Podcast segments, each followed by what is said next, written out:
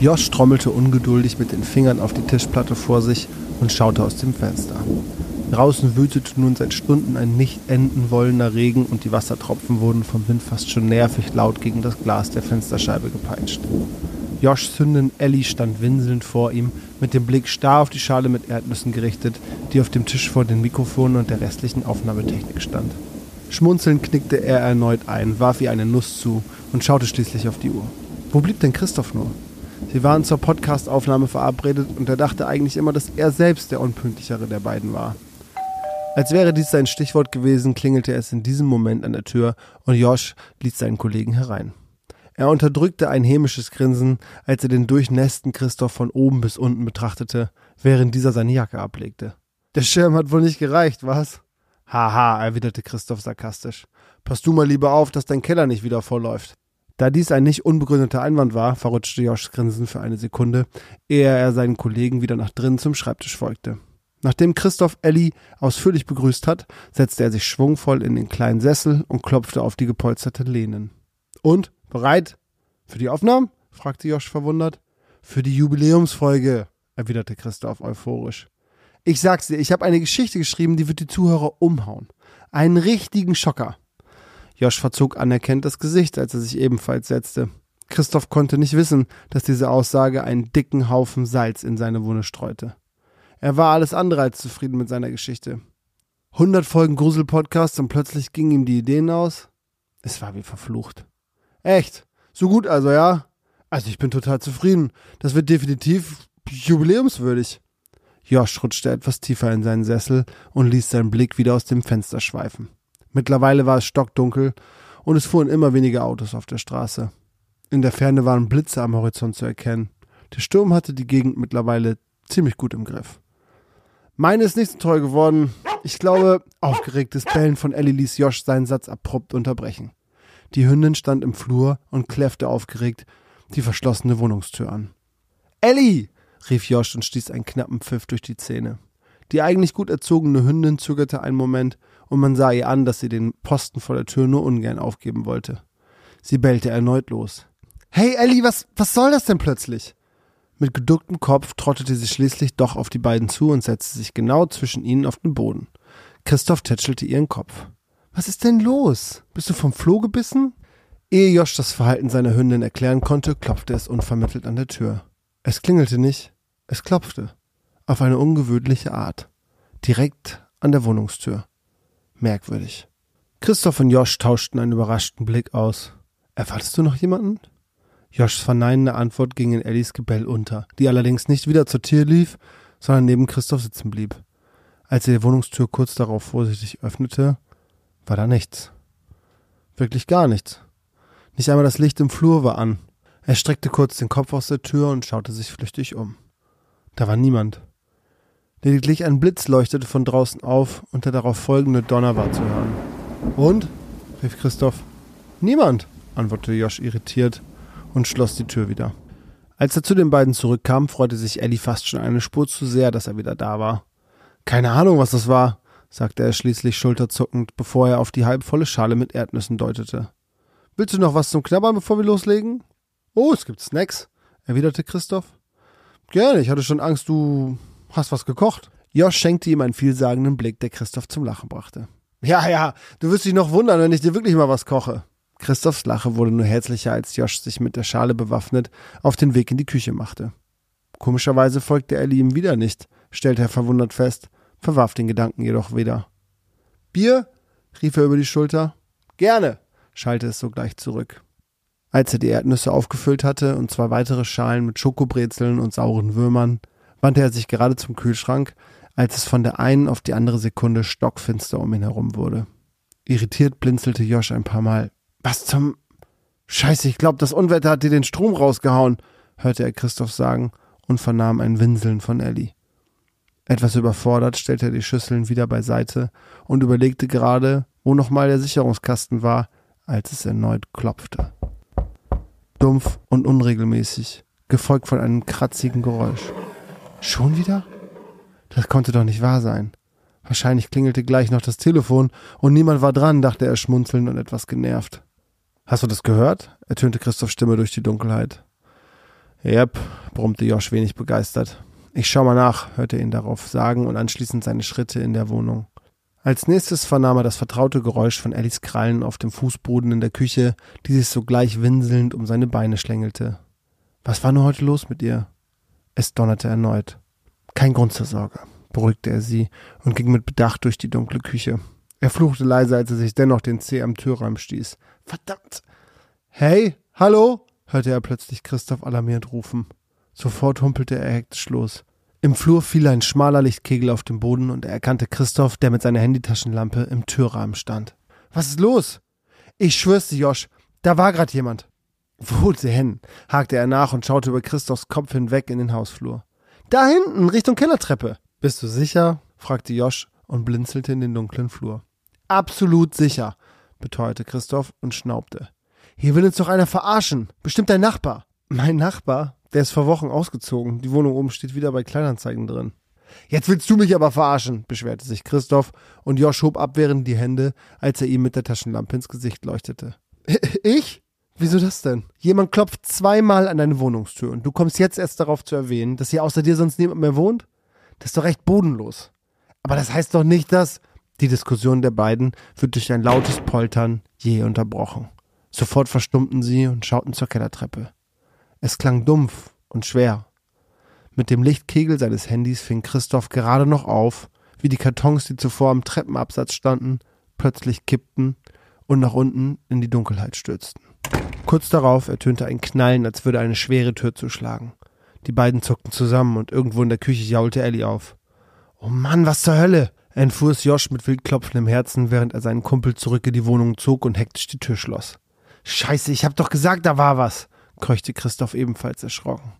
Aber wer oder was soll das denn sein? Sag du's mir. Du wohnst in dieser Grusel-Erdgeschossbude. Überfordert fuhr Josh sich durch das ohnehin zerwühlte Haar. Die beiden mussten sich dringend beruhigen. Es musste schließlich eine völlig normale Erklärung dafür geben. Okay, lass uns mal logisch überlegen, setzte er schließlich an. Sah das, was du gesehen hast, aus wie ein Mensch oder wie ein Tier? Pff, keine, keine Ahnung, ich war nicht schnell genug mit dem Licht. Was war das für ein Zeug an der Treppe? Mein Nachbar hat den Kram bei seinem Auszug einfach stehen lassen. Keine Ahnung, was da drin war. ja, jetzt will ich das auch nicht mehr wissen, antwortete Christoph etwas gehetzt. Ein Donner, der durch Mark und Bein ging, ertönte über dem Haus. Erneut winselte Ellie verängstigt aus der Küche und Josh seufzte ergebend. Scheiße, Christoph, wir müssen nachschauen. Josh blinzelte geblendet, weil Christoph ihm daraufhin das Licht ins Gesicht hielt. Bist du bescheuert? Irgendein Gollum fällt deine Kellertreppe herunter und du willst nachschauen? Was, wenn es ein Tier ist? Vielleicht eine Katze, die sich vor dem Sturm versteckt und jetzt total verängstigt im Keller eingesperrt ist. Daraufhin veränderte sich Christophs Miene in resigniert und einsichtig. Ich sag's nur selten und sehr ungern, aber du hast vermutlich recht, brummte er und griff nach der Türklinke. Aber wehe, da unten ist auch nur ein Krabbelvieh. Mit der Handytaschenlampe und einem Besen bewaffnet, traten sie vorsichtig an die Kellertreppe heran. Zuerst war es still, als Christoph die Treppe herunterleuchtete und sich den beiden das Müllausmaß zeigte, das in den Kartons gesteckt hat. Zeitungspapier, Glühbirnen, Batterien und alte Schuhe und anderer Kram. Mann, ey, das macht es nur noch gruseliger, flüsterte Christoph aufgebracht. Psst, hörst du das auch? fragte Josh alarmierend. Dieses Kratzen? In der nächsten Sekunde erklang es noch lauter und es lief Christoph wie ein kalter Schauer den Rücken herunter. Etwas kratzte an der Kellertür. Es war ein furchtbar unangenehmes Geräusch, langsam und stetig. Hin und wieder verstummte es für eine Millisekunde, nur um dann wieder zu erklingen. Es tat fast weh in den Ohren. Glaubst du immer noch an eine Katze? zischte Christoph vorwurfsvoll. Du nicht? entgegnete Josh wenig überzeugt. Langsam stiegen die beiden Stufe für Stufe die Treppe hinab, während Josh mit schwitzigen Händen den Besen fest umklammert hielt und Christoph das Licht unentwegt auf die Tür richtete. Unten angekommen verstummte noch in derselben Sekunde das grauenhafte Kratzen, und die beiden hielten lauschend die Luft an. Es war jedoch schwer, etwas zu hören, da das Gewitter weiterhin draußen tobte. Sie tauschten einen stummen Blick aus und nickten schließlich langsam. Josh schluckte noch einmal den Kloß in seinem Hals herunter, ehe er nach der Klinke der alten Kellertür griff und sie mit einem energischen Schwung auffliegen ließ. Ein greller Blitz durchzuckte den Kellerraum, gefolgt von einem markerschütternden Donner. Beide ließen mit rasantem Puls den Blick durch den Keller schweifen. Ein dunkler Raum voller Regale, Kartons und ein paar Pfützen hier und da auf dem unebenen Boden. Siehst du irgendwas? fragte Christoph misstrauisch, als würde er seinen eigenen Augen nicht trauen, dass der Raum leer war. Hier muss doch irgendwas sein. Hm, brummte Josh und betrat zögerlich und gefolgt von Christoph den Raum. Sie zuckten zusammen, als das kleine Kellerfenster klappernd gegen den Rahmen schlug. Es war geöffnet. Das konnte nicht sein. Das hatte Josh definitiv zu Beginn des Regens geschlossen, das wusste er sicher. Ein kleiner Bach Regenwasser bahnte sich bereits seinen Weg entlang der Wand nach unten, und die beiden betrachteten die Szenerie unglaubwürdig. In der nächsten Sekunde entfuhr ihnen beiden ein erschrockener Schrei, als hinter ihnen die Tür zuschlug. Panisch wirbelten sie herum und Christoph richtete den Lichtkegel auf das, was nun vor ihnen lag. Die alte Holztür war durchzogen von tiefen Furchen, in denen entlang Splitter herausragten und dunkelrote Spuren in die Maserung eingezogen waren. Die Furchen waren nicht unwillkürlich angeordnet. Sie ergaben etwas, das mehr als deutlich zu erkennen war. So deutlich, dass es den beiden eine Gänsehaut am ganzen Körper bereitete. 100, sagten sie wie aus einem Mund, als hinter ihnen mit einem Krachen das Glas des Fensters zersplitterte.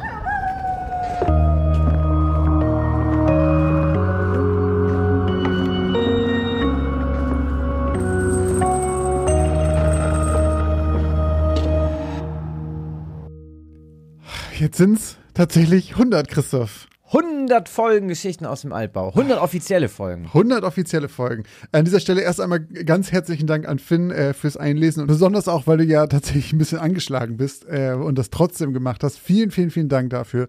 Und aber auch vielen Dank an Lori fürs Schreiben. Stimmt, Denn weil diese Geschichte, die ihr gerade gehört habt, die stammt weder von Christoph noch von mir. genau, das ist eine es ist eine absolute Premiere. Es Ja. ist eine Hörergeschichte im doppelten Sinne. Ja, stimmt. Und zwar ist es das erste Mal, dass ähm, uns jemand beschenkt hat Mhm. zu unserem Jubiläum mit einer selbstgeschriebenen Geschichte. Und Josh Ich hab- und ich fanden die beide so gut. Ich habe so Spaß beim Lesen gehabt, als ich die das erste Mal gekriegt habe. Äh, das hat wirklich, wirklich Spaß gemacht, weil da so viele Details drin sind, die gespenstisch nah dran sind an dem echten Leben hier.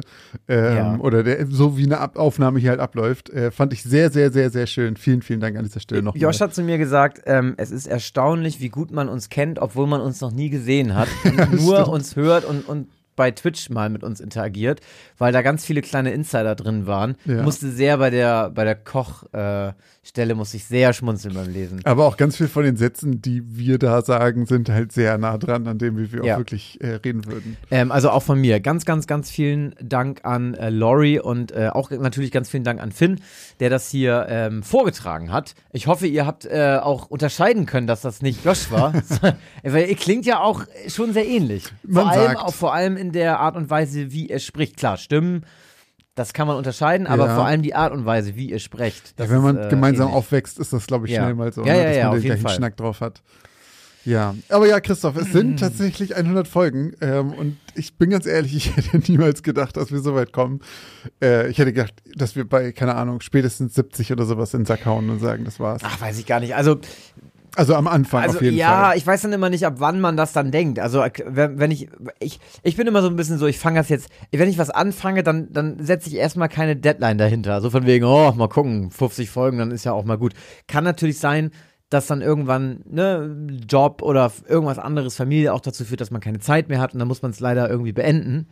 Aber dadurch, dass wir ähm, ja irgendwie ein bisschen Glück hatten auch und äh, irgendwie viele Leute das irgendwie gefällt und uns Ja. das ja auch so viel Spaß macht und so, ähm, hat man irgendwie gemerkt, dass man eher auch so ein bisschen vieles drumherum spaut. Und eher, naja, und eher guckt, dass der Podcast auf jeden Fall weiterhin funktioniert. Und, Ja, und, okay. nicht, und nicht der Podcast die erste Stellschraube ist, an der man dreht, Mhm. wenn irgendwas in, im Leben nicht mehr so ganz so glatt läuft. Du meinst, man, man sagt eher woanders, ja, okay, dann kann ich das halt nicht machen, damit, Genau, das also an, damit der bin- Podcast weiterläuft. So. Ich bin mir ziemlich sicher, also ich kann nur von mir sprechen, aber ich bin mir auch ziemlich sicher, dass du genauso drauf bist und du im Zweifel, wenn man dir die Pistole auf die Brust setzen würde, eher dich für den Podcast als für deinen Job entscheiden würdest. ich weiß jetzt nicht, wer hier zuhört von, von meinen Ge Arbeitgebern. nee, es geht gar nicht Aber- darum, geht ja, gar ja. nicht darum, dass du deinen Job nicht magst, sondern dass der Ich- Podcast dir schon auch Ich bin da zu sehr 100% bei dir. Ja, ne? Ja, absolut, natürlich. Es ist halt was ganz, ganz anderes. Das ist hier unser Baby und äh, unser Baby ist heute 100 geworden. Wer wird schon 100? Wie viel ist das in Menschenjahren, Podcastjahre?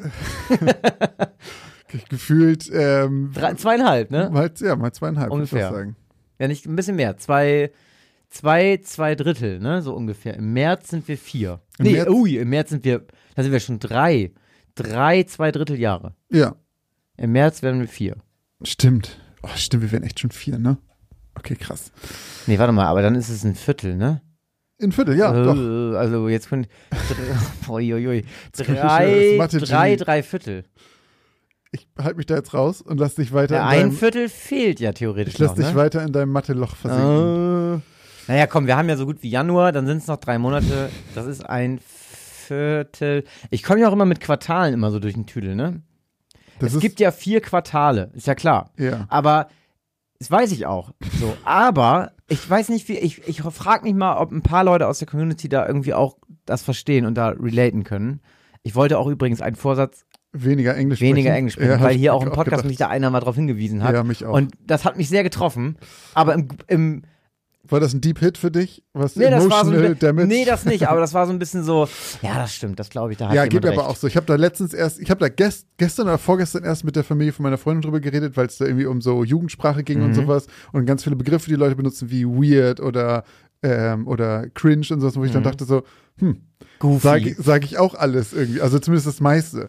Und Aber manche Dinge hat man auch schon einfach vor 15 Jahren gesagt. Also Ja. überhaupt noch, also, oh, das ist irgendwie weird. Ja, Ne, so. Auf jeden Fall, was ich sagen wollte. Ähm, Quartale. Genau, Quartale. Ich denke irgendwie immer ganz oft, keine Ahnung warum, bei Qua denke ich an vier und dann denke ich aber nicht darum, dass es vier Quartale gibt, sondern dass ein Quartal vier Monate sind. Super oft.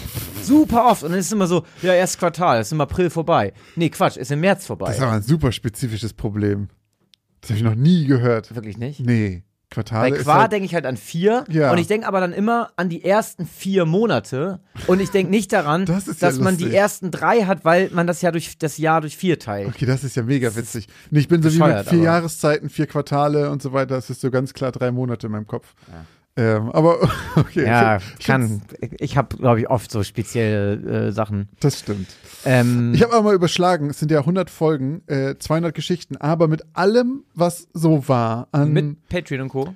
Page, also ich habe es nicht komplett nachgezählt, aber mit Ja. allem, so was so war und dann auch den äh, Zusatzfolgen, den gesponserten Folgen und den Gastfolgen, haben wir, glaube ich, jetzt um die 220 Geschichten hier erzählt schon. Es sind ja dann nur 20 mehr. Ja, aber kommt ja hin. Ach so, echt. sind, ich glaube, wir haben fünf oder sechs Specials gemacht mit jeweils zwei Mhm. Folgen. Das wären dann zwölf. Dann haben wir jetzt, was haben wir, vier, fünf Gastfolgen gehabt und drei, vier. Das ist jetzt eine ganze Menge. 110 quasi. Also wir haben eigentlich jeder 110 Geschichten geschrieben. So etwa, ja. Also ja, die, die, die Sonderfolgen sind immer ein, ein Ticken kürzer. Die, die Patreon-Specials, so, so ein ja. bisschen, aber wenn du das mal jetzt mal so 100, 100 Geschichten, also 2000 Wörter pro, haben wir 200.000 Wörter plus minus geschrieben. Also manche Geschichten sind deutlich länger gewesen, aber fast immer waren sie mindestens 2000 Wörter lang. Ja, im Schnitt schon. Also haben wir mindestens 200.000 Wörter aufgeschrieben. das ist nicht schlecht.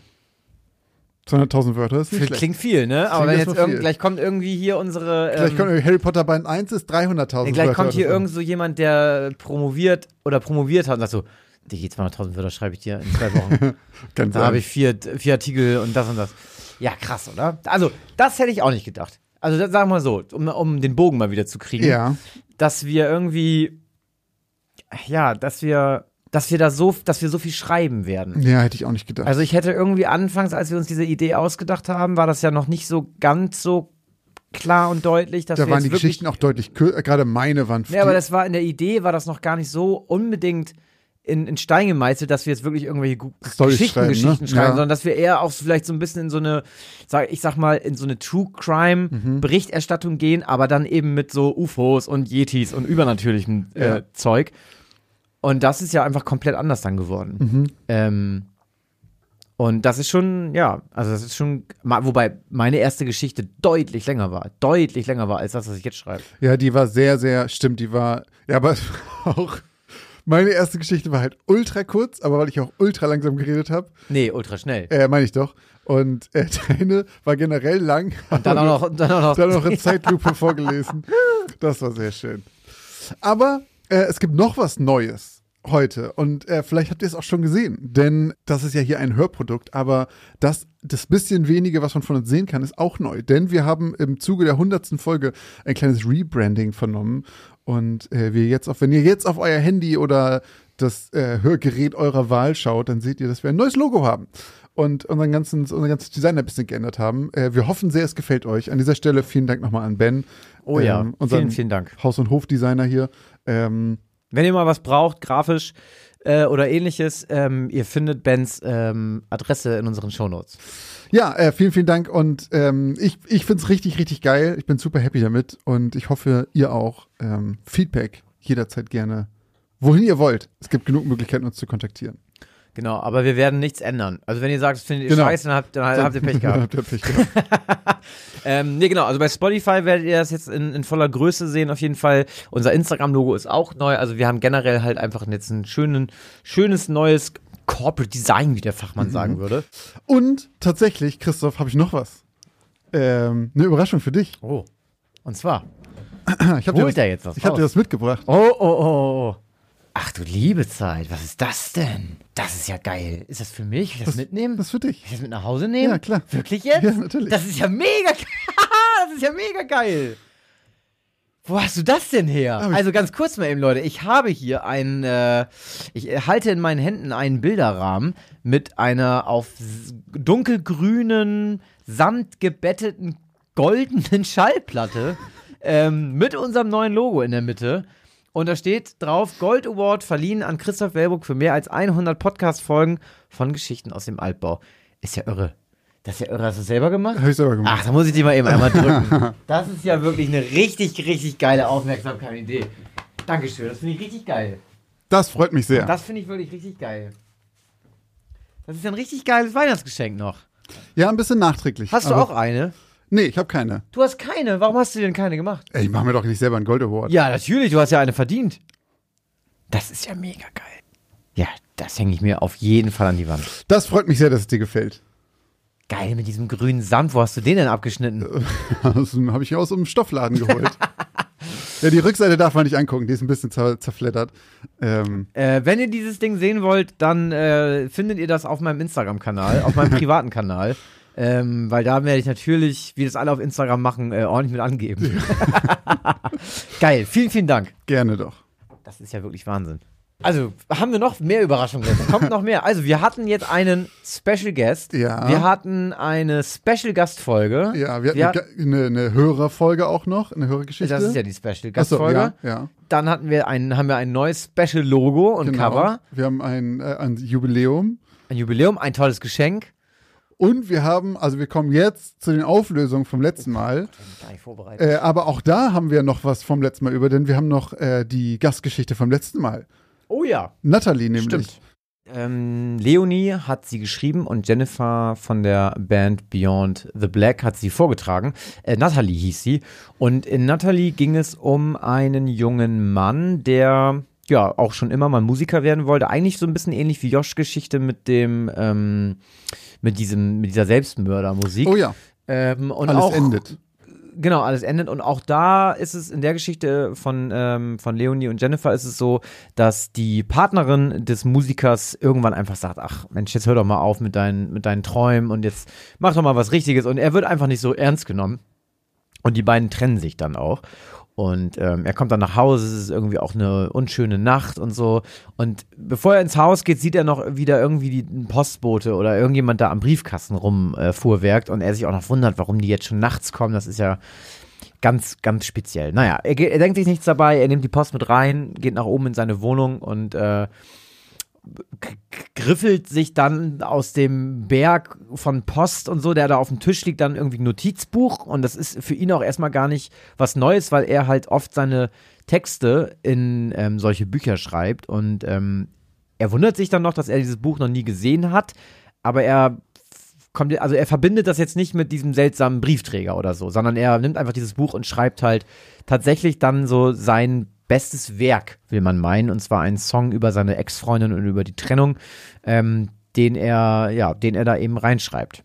Tja, und dann, einen Tag später, klingelt sein Telefon und die äh, Polizei bimmelt bei ihm und äh, lädt ihn ganz herzlich ein, aufs Revier zu kommen. Und er folgt natürlich dieser Anweisung. Ähm, das ist ja auch keine Bitte. Geht aufs Revier und ähm, ja, wird dann darüber informiert, dass seine Ex-Freundin tot ist.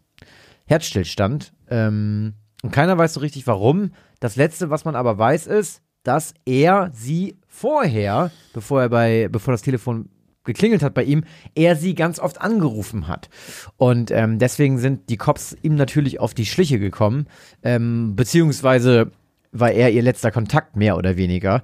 Und da wollten sie doch mal eben fragen, was da los ist. Und als wäre das dann alles nicht schon schlimm genug, dass irgendwie die, diese, diese Anrufe sozusagen ähm, die Polizei auf seine, seine Spur führen, kommt dann auch noch raus, oder er hat, glaube ich, das Notizbuch sogar dabei. Es fällt ihm aus der Tasche. Es fällt ihm aus der Tasche und ähm, der Polizist greift sich das sofort und ähm, blättert dann sofort auf die einzige beschriebene Seite in diesem Buch, nämlich zu dem Songtext. Und dort schreibt unser Protagonist nämlich auch darüber, dass er hofft, dass seiner ähm, Freundin ihr eiskaltes Herz stehen bleibt, mit dem sie ihm sozusagen verlassen hat.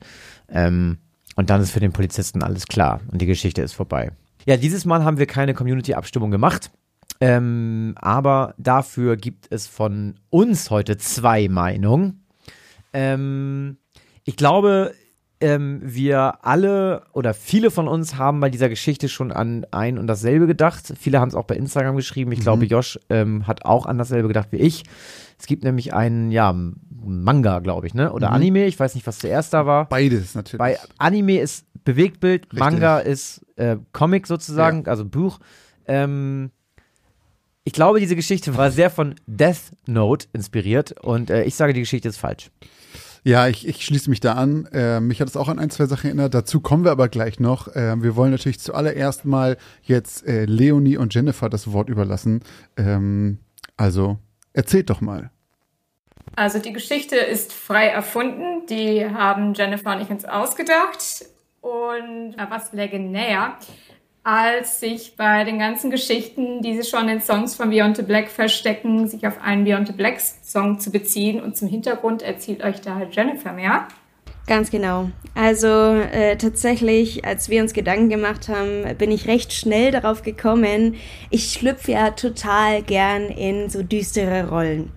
Und genau so habe ich das zum Beispiel auch bei Reincarnation gemacht. Ähm, ich bin einmal, wenn man das sieht, äh, wenn man sich das Musikvideo anschaut, äh, bin ich einmal so eine Art Todesengel oder auch Todesgeist, wie man sagen könnte. Ähm, und als ich das gemacht habe, als ich da in dieser Rolle war, ähm, habe ich sofort an äh, Death Note gedacht. Selber an diesem Platz, wo wir das Musikvideo gedreht haben, habe ich gedacht, okay, ich fühle mich gerade genau wie Ryuk. Und ähm, genau, und das war dann am Ende auch die Idee, die wir genommen haben, um diese Geschichte zu erfinden im Prinzip und ähm, haben dann das aufgegriffen, diese Geschichte mit dem Buch, wo man die Namen reinschreibt und so weiter und so weiter. Und ähm, ja, das war unsere Story. Alle Anime- und Manga-Fans da draußen werden es vielleicht sogar erkannt haben. Äh, für alle, die es nicht kennen, in, in ähm, Death Note geht es um halt ein Buch,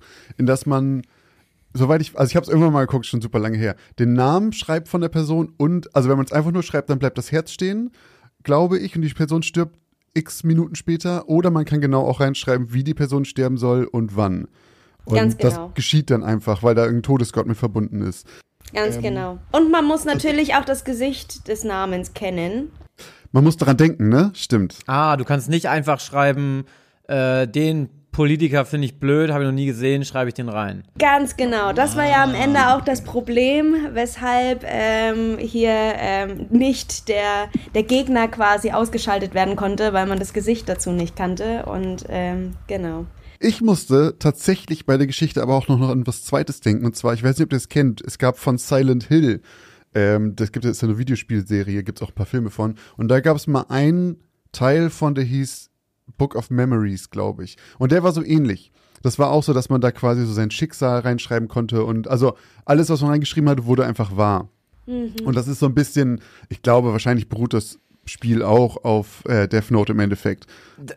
Das ist aber ja schon noch mal ein bisschen speziell in der Geschichte. Also ich habe Death Note leider nicht geguckt, aber ich, ich lehne mich jetzt mal aus dem Fenster und sage, dass das Death Note Buch in der Serie wahrscheinlich bewusst benutzt wird, ne? Ja, ja.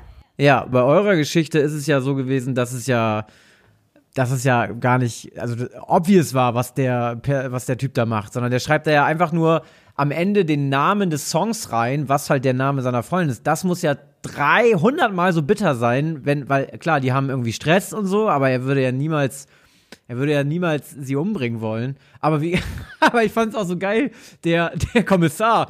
Aha, aha. da klicken sofort die Handschellen. aha, mein Lieber. So, so. ähm, aber das ist ja dann noch eigentlich viel tragischer daran, ne? Weil ähm, bei Death Note werden die Leute ja wirklich bewusst umgebracht und in dem, in eurer Geschichte ist es ja eigentlich ja, mehr oder weniger ein Unfall, wenn man so Ganz will. genau. Und wir wissen gar nicht, und wir wissen ja aber gar nicht die Motive des Postboten. Oder des Postboten in Anführungsstrichen. Richtig. Und der Kommissar mal nicht aha, ne? Ich, ich, ich äh, finde das gar nicht so obvious, weil ähm, der könnte ja auch einfach nur denken, der hat halt ein Motiv dadurch, äh, dass er das geschrieben hat. Das Ja, heißt, er ja. könnte das auch einfach irgendwie beeinflusst haben auf andere Weise. Der muss ja nicht unbedingt wissen, dass das von diesem Buch kommt. Der weiß ja nicht, dass der unschuldig ist.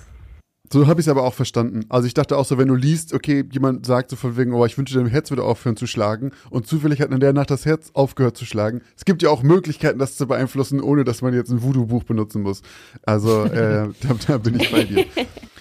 Was ich aber noch fragen wollte, der Postbote oder der, äh, der Nicht-Postbote, du beschreibst, Leonie, du beschreibst ganz spezifisch die haselnussbraunen Augen. Hat das irgendeinen Hintergrund oder ist das einfach, weil ich, ich bin daran irgendwie so hängen geblieben beim Hören, weil ich so dachte, okay, woher kommt das? Ist es so speziell irgendwie, finde ich.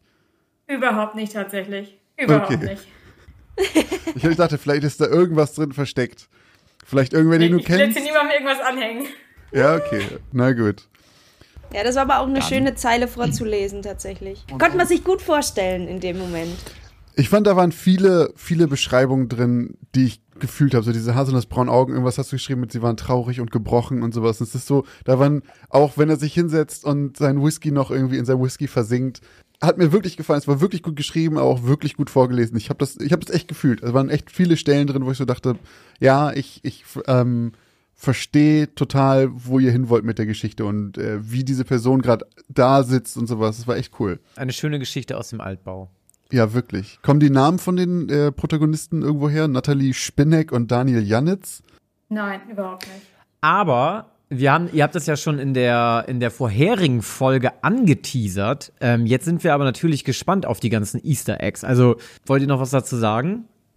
Ja, also das, das Haupt-Easter Egg ist ja tatsächlich, dass ich einfach ähm, bei diesem Reincarnation quasi äh, genau diese Gestalt im Prinzip Okay. Ähm, ja, dargestellt habe im Prinzip und äh, da versucht habe, mich da rein zu versetzen.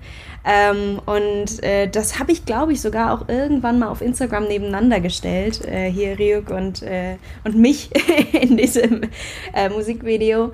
Und ähm, genau, das ist eigentlich so die größte, die größte Gemeinsamkeit, würde ich sagen. Das größte Easter Egg ist, dass der Song von Beyond the Black, den wir letzte Folge eingespielt haben, als wir Jennifer vorgestellt haben, genau dieser Song nämlich ist, Reincarnation. Genau, das war der, das zweite Easter Egg. Oder das erste, wie auch immer. Das erste, das war das erste noch vor der Geschichte, gab schon das erste Easter Egg. Ja, sehr cool.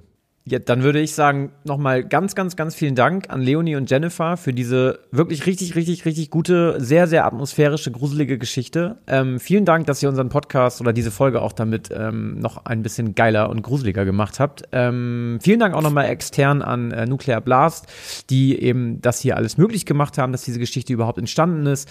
Ähm, und äh, ja, wir hoffen natürlich, ihr Lieben, dass ähm, ihr euch über diese dritte Geschichte gefreut habt. Vielen Dank für die Einladung. Äh, es hat mir total viel Spaß gemacht. Auch danke an Nuclear Blast nochmal, äh, dass sie äh, da mitgearbeitet haben an der Geschichte. Ähm, es, ja, war schön, das nochmal auszuprobieren, mit der ganzen Hörspiel-Sache, das einzusprechen. Sowas finde ich echt total geil. Und ähm, ja, danke für die Möglichkeit. Meinerseits nochmal danke an Jennifer. Es hat auch sehr, sehr viel Spaß gemacht und jederzeit wieder. Und ja, auch danke an Geschichten aus dem Altbau für die bisher wundervolle Kooperation. Ja, vielen, vielen Dank euch beiden. Und wenn es euch nochmal in den Fingern juckt und ihr nochmal irgendwie das Gefühl habt, ihr habt noch eine Geschichte, die raus will, äh, ihr seid natürlich jederzeit hier wieder herzlich willkommen. Meine ich ganz ernst. Also wenn ihr nochmal Bock habt, jederzeit wieder. Ähm, sagt gerne Bescheid. Sehr gerne. Kommen wir dann zu der nächsten Geschichte aus der letzten Folge, und zwar der Geschichte von Christoph, die teuflischen vier Könige. Äh, und in der Geschichte ging es um äh, Marie, die äh, mit ihrer Familie in eine neue Gegend gezogen ist und dort das erste Mal Weihnachten verbringt. Äh, ihre Familie, Familie Rüttel, Rüttelstein, sorry, ähm, genau, die sind da jetzt neu und sowas, ke äh, kennen da noch niemanden und deswegen ist Marie auch so noch gar nicht in Weihnachtsstimmung, weil sie halt keinen Anschluss gefunden hat, irgendwie noch keine Freunde da hat und so weiter. Ähm, und deswegen so ein bisschen vor sich hin dümpelt da in den Weihnachtstagen. Das ändert sich erst, wenn Heiligabend ist und sie mit ihrer Familie da so ganz besinnlich ihren Weihnachtstraditionen nachgeht und sie dann doch wieder merkt, ah doch, jetzt so im Kreise meiner Familie ist es dann doch ganz schön. Bis es plötzlich an der Tür klingelt und vier verkleidete Gestalten davor auf sie warten. Und der Vater macht noch einen Gag darüber, dass sie wohl ein, ein heiliger König zu viel sind, äh, worauf er aber direkt wüst beschimpft wird und ähm, die vier gewaltsam in die Tür brechen quasi und ihn hereindrängen, denn die sind nicht zum Spaßen da, sondern äh, die rauben die Familie einfach an Weihnachten jetzt aus und klauen denen die Geschenke, machen auch noch ein paar Gags oder sowas, drohen auch den, den, den Frauen in der Familie die ganze Zeit und verschwinden dann. Die Familie ruft dann auch die Polizei und tatsächlich, ich glaube, die Polizei ist dann auch bei denen und kriegt dann aber noch einen Ruf von, äh, dass nebenan auch oder ein paar Straßen weiter auch das gleiche passiert ist. Ähm, diesmal jedoch mit einem schlimmeren Ausgang, denn äh, dort sind tatsächlich Menschen gestorben. Wahrscheinlich, weil sie sich gegen die sogenannten Klapperdachsen äh, gewehrt haben. Ähm, ja, das ist die Geschichte. Die teuflischen vier Könige. Wir haben euch natürlich gefragt, was ihr glaubt. Und 78 Prozent von euch sagen, sie ist wahr. Und 22 Prozent glauben, sie ist falsch. Und ich sage, sie ist falsch. Ich glaube, also ich glaube, diese Tradition, dieser Brauch mit diesen Klapperdachsen, der kommt irgendwo her. Ich habe auch das Gefühl gehabt, dass das Folgenbild, was du rausgesucht hattest, irgendein echtes Foto von irgendwas war. Obwohl, jetzt, wenn ich drüber nachdenke, kann es natürlich sein, dass das ein tatsächliches Foto von der Überwachungskamera von diesen Tätern ist. Ich sag, ich bleibe jetzt dabei. Ich sag, die ist falsch. Ich sag, es gibt diesen Brauch von, das ist ja sowas wie diese Krampus-Leute oder irgendwas, keine Ahnung, in irgendeinem Dorf feiert man halt so. Aber dieses Verbrechen gab es nicht. Das nochmal. Du sagst, es gibt den Brauch, aber das Verbrechen gab es. Genau, deswegen würde ich sagen, die Geschichte ist verkehrt, aber sie beruht auf diesen echten verkleideten Leuten. Also es gibt diese verkleideten Leute, diese Tradition, aber es hat nie jemand, es kamen nie vier Leute in ein Haus ausgeraubt. Hm, okay. Dann würde ich sagen, dass du Unrecht hast. Oha. Aber Also, Bevor ich jetzt ich, Geld- ich trage es jetzt, mal- ich trag's jetzt erstmal vor Genau, und ich- dann ich sagst lass mein du, Geld erstmal noch. Genau, du, hältst, äh, du behältst es mal erstmal in der Hand. Ja. Aber etwas locker der Griff, ne? ähm, genau, das ist eine Hörergeschichte. ach Quatsch. Es ist eine Hörergeschichte Nein. von Marie und das Foto ist auch von Marie. Das hat Nein. Marie mir geschickt. Man sieht auf dem richtigen Foto auch Marie und ihren kleinen Bruder. Äh, und dieses, diese Menschen drumherum stehen halt um sie herum und sie, die beiden sind von denen eingezingelt oder umzingelt. Ähm, genau, es handelt sich bei dieser Geschichte um den Brauch. das Wort Klapperdachse ist ausgedacht, oder? Nee. Wirklich nicht? Nee, nee. Ich bin maximal verwirrt gerade. Genau, es handelt sich nämlich bei diesen vier äh, teuflischen vier Königen um die Klapperdachsen, äh, wie das auch der Polizist tatsächlich sagt. Das ist ein Brauch, den kennt wahrscheinlich fast niemand in Deutschland. Den kennen, glaube ich, sehr wenige, weil er auch nicht unbedingt sehr verbreitet ist. Es gibt auch nicht sehr viel dazu zu finden, aber beispielsweise in Zepco äh, wird dieser Brauch noch gefeiert. Und bei diesem Brauch verkleiden sich ähm, junge Männer beziehungsweise Männer, die das 18. Lebensjahr vollendet haben, eben als Klapperdachsen oder Knieperdachsen. Die haben klar, also die haben wirklich so Zangen dabei, mit denen sie dich kneifen, mit denen sie dir wehtun. Sowas habe ich schon mal gehört. Ähm, reiten auf, einer ist der Schimmelreiter, der hat so ein Spielzeugpferd zwischen den Beinen. Ähm, dann gibt's eine, ist verkleidet als Weihnachtsmann und äh, dann hat noch einer eben diesen Schafskopf auch davor. Und ähm, also es ist ein ganz spezieller Brauch und die kommen eben bei dir rein, die kündigen sich auch nicht an, die kommen wirklich einfach klingeln und dann stürmen die deine Bude suchen nach kleinen Frauen und kleinen Mädchen, um die zu triezen und kneifen auch die Eltern und Erwachsenen und wollen Alkohol und Geld. Deswegen habe ich das auch am Ende so geschrieben, dass sie mit Alkohol und Geld das Haus verlassen. Also ich habe noch Schmuck mit reingeschrieben, dass das eben wirklich so ein bisschen in Richtung Home Invasion dann noch ging. Ähm, genau, also, aber eigentlich, natürlich ist das ja kein Überfall. Das ist ein Brauch, man weiß da Bescheid, man nimmt das hin. Man hat aber auch, also früher hatte man auch tatsächlich mal einen blauen Oberarm, weil die dich wirklich doll gekniffen haben. Mhm. Es ist wenn das überhaupt heute, also es gibt es noch, aber wahrscheinlich auch noch super selten, diesen Brauch. Und wenn, ist der sehr entschärft. So, mein Gedanke war es ursprünglich in dieser Hörergeschichte, ähm, das so besonders schrecklich zu schreiben, weil ich das aus dem Blick von Marie schreiben wollte. Also wie ein Die kleines. Den Brauch auch noch nicht kennt. Genau, wie nimmt, oh, genau, und deswegen Deswegen war es bei mir auch so, dass die, also die war da ja auch ein Einzelkind, die hatte keinen Bruder und sie ist da auch eben gerade hingezogen. Das heißt, ja. sie und ihre Familie wussten nichts von diesem Brauch, der in der Geschichte aber auch real existiert, weil der Kopf ja sagt, das wird schwer, die zu finden, weil hier laufen alle als Kneiper, Knieper, Klapperdachsen durch die Gegend.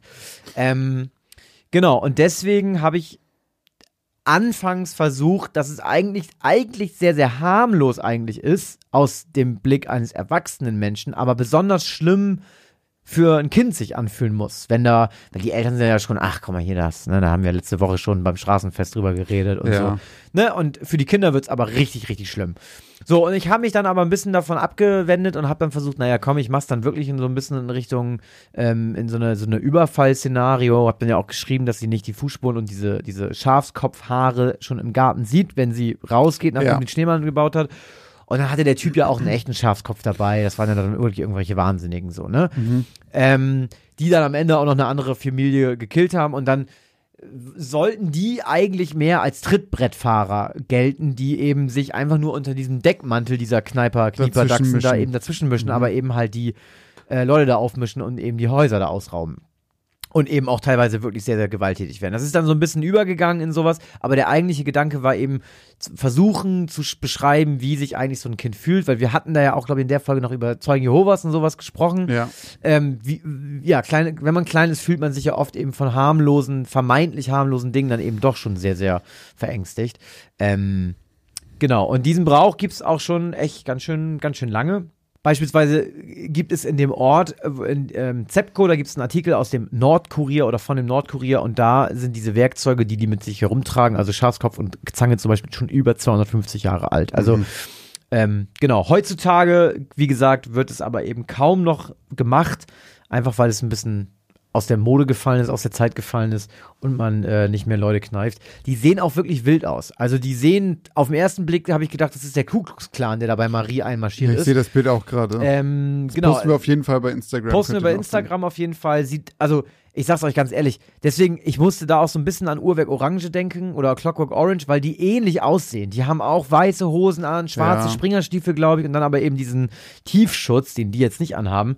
Ähm, aber die sehen schon sehr, sehr gruselig aus, auf jeden Fall. Genau, also insofern, du hast insofern recht, es gab nicht diesen, diese Home Invasion, aber es gibt eben, sage ich mal, diesen in Anführungszeichen gesetzten Überfall, mhm. dass die wirklich zu dir nach Hause kommen, dich kneifen und eben auch mit was wieder gehen.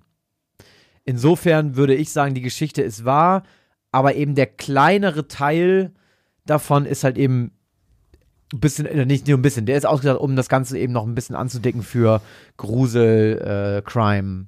Also ich zahle jetzt hier einen Euro, aber nur weil ich in Gönnerlaune bin und das die hundertste Folge ist. Ich, ich, ich aber könnte, würdest du schon eher sagen, dass sie wahr ist? Es gibt den Brauch, es gibt die Marie, die in meiner Geschichte so heißt. Und es gibt eben auch, es gibt, also was, wie würdest du denn den Brauch dann beschreiben? Keine Ahnung. also ich, ich glaube, es ist wieder so ein Fall, wo wir jetzt, entweder zahle ich jetzt einen Euro oder wir, wir debattieren wir in 20 Minuten. Dann zahl ihn. Ja. Dann zahl ihn, er, geht ja für, am Ende für einen guten Zweck drauf und wir hören uns das Echo in den Kommentaren an. Das ist gut und ich nehme sie uns einfach nächste Folge dann wieder raus. So. Genau, also nochmal ganz, ganz, ganz vielen Dank an Marie. Ja, danke schön. Die, ähm, Können wir das Bild auch in groß nochmal posten irgendwie? Da müsste dazu? Marie mir mal Feedback geben. Stimmt, weil also wir können, ja auch da drauf. Ne? Genau, und ihr Bruder, der ist zwar verpixelt, aber ich würde einfach, ehrlich gesagt, würde ich lieber ein anderes Foto posten, weil wir haben da die, die, die, die Knieperdachsen und Klapperdachsen sieht man ja schon auf dem Foto, weil die habe ich rausgeklippt. Ja, okay. Das heißt, ich nehme noch mal das Bild, was ich, du jetzt gerade siehst. Ja. Das ist ein bisschen Ist auch ekliger. Postable. Ja, ja, das nehmen wir. Ähm, genau, also ganz, ganz, ganz vielen Dank an Marie für diese gruselige Story. Ähm, ich hoffe, du ähm, befindest dich nicht in Therapie, weil du früher an Weihnachten immer irgendwie dich versteckt hast. wurdest. Genau. Okay. Verrückt. So, dann hatten wir noch die ähm, zweite, dritte, erste Geschichte, je nachdem, in welcher Reihenfolge wir sie erzählt haben. Aber wahrscheinlich wäre es jetzt dann sozusagen die dritte, die zweite im Podcast, aber die dritte jetzt in der Auflösung. In welchem, Äh, welchem Quartal kam die raus? Im vierten.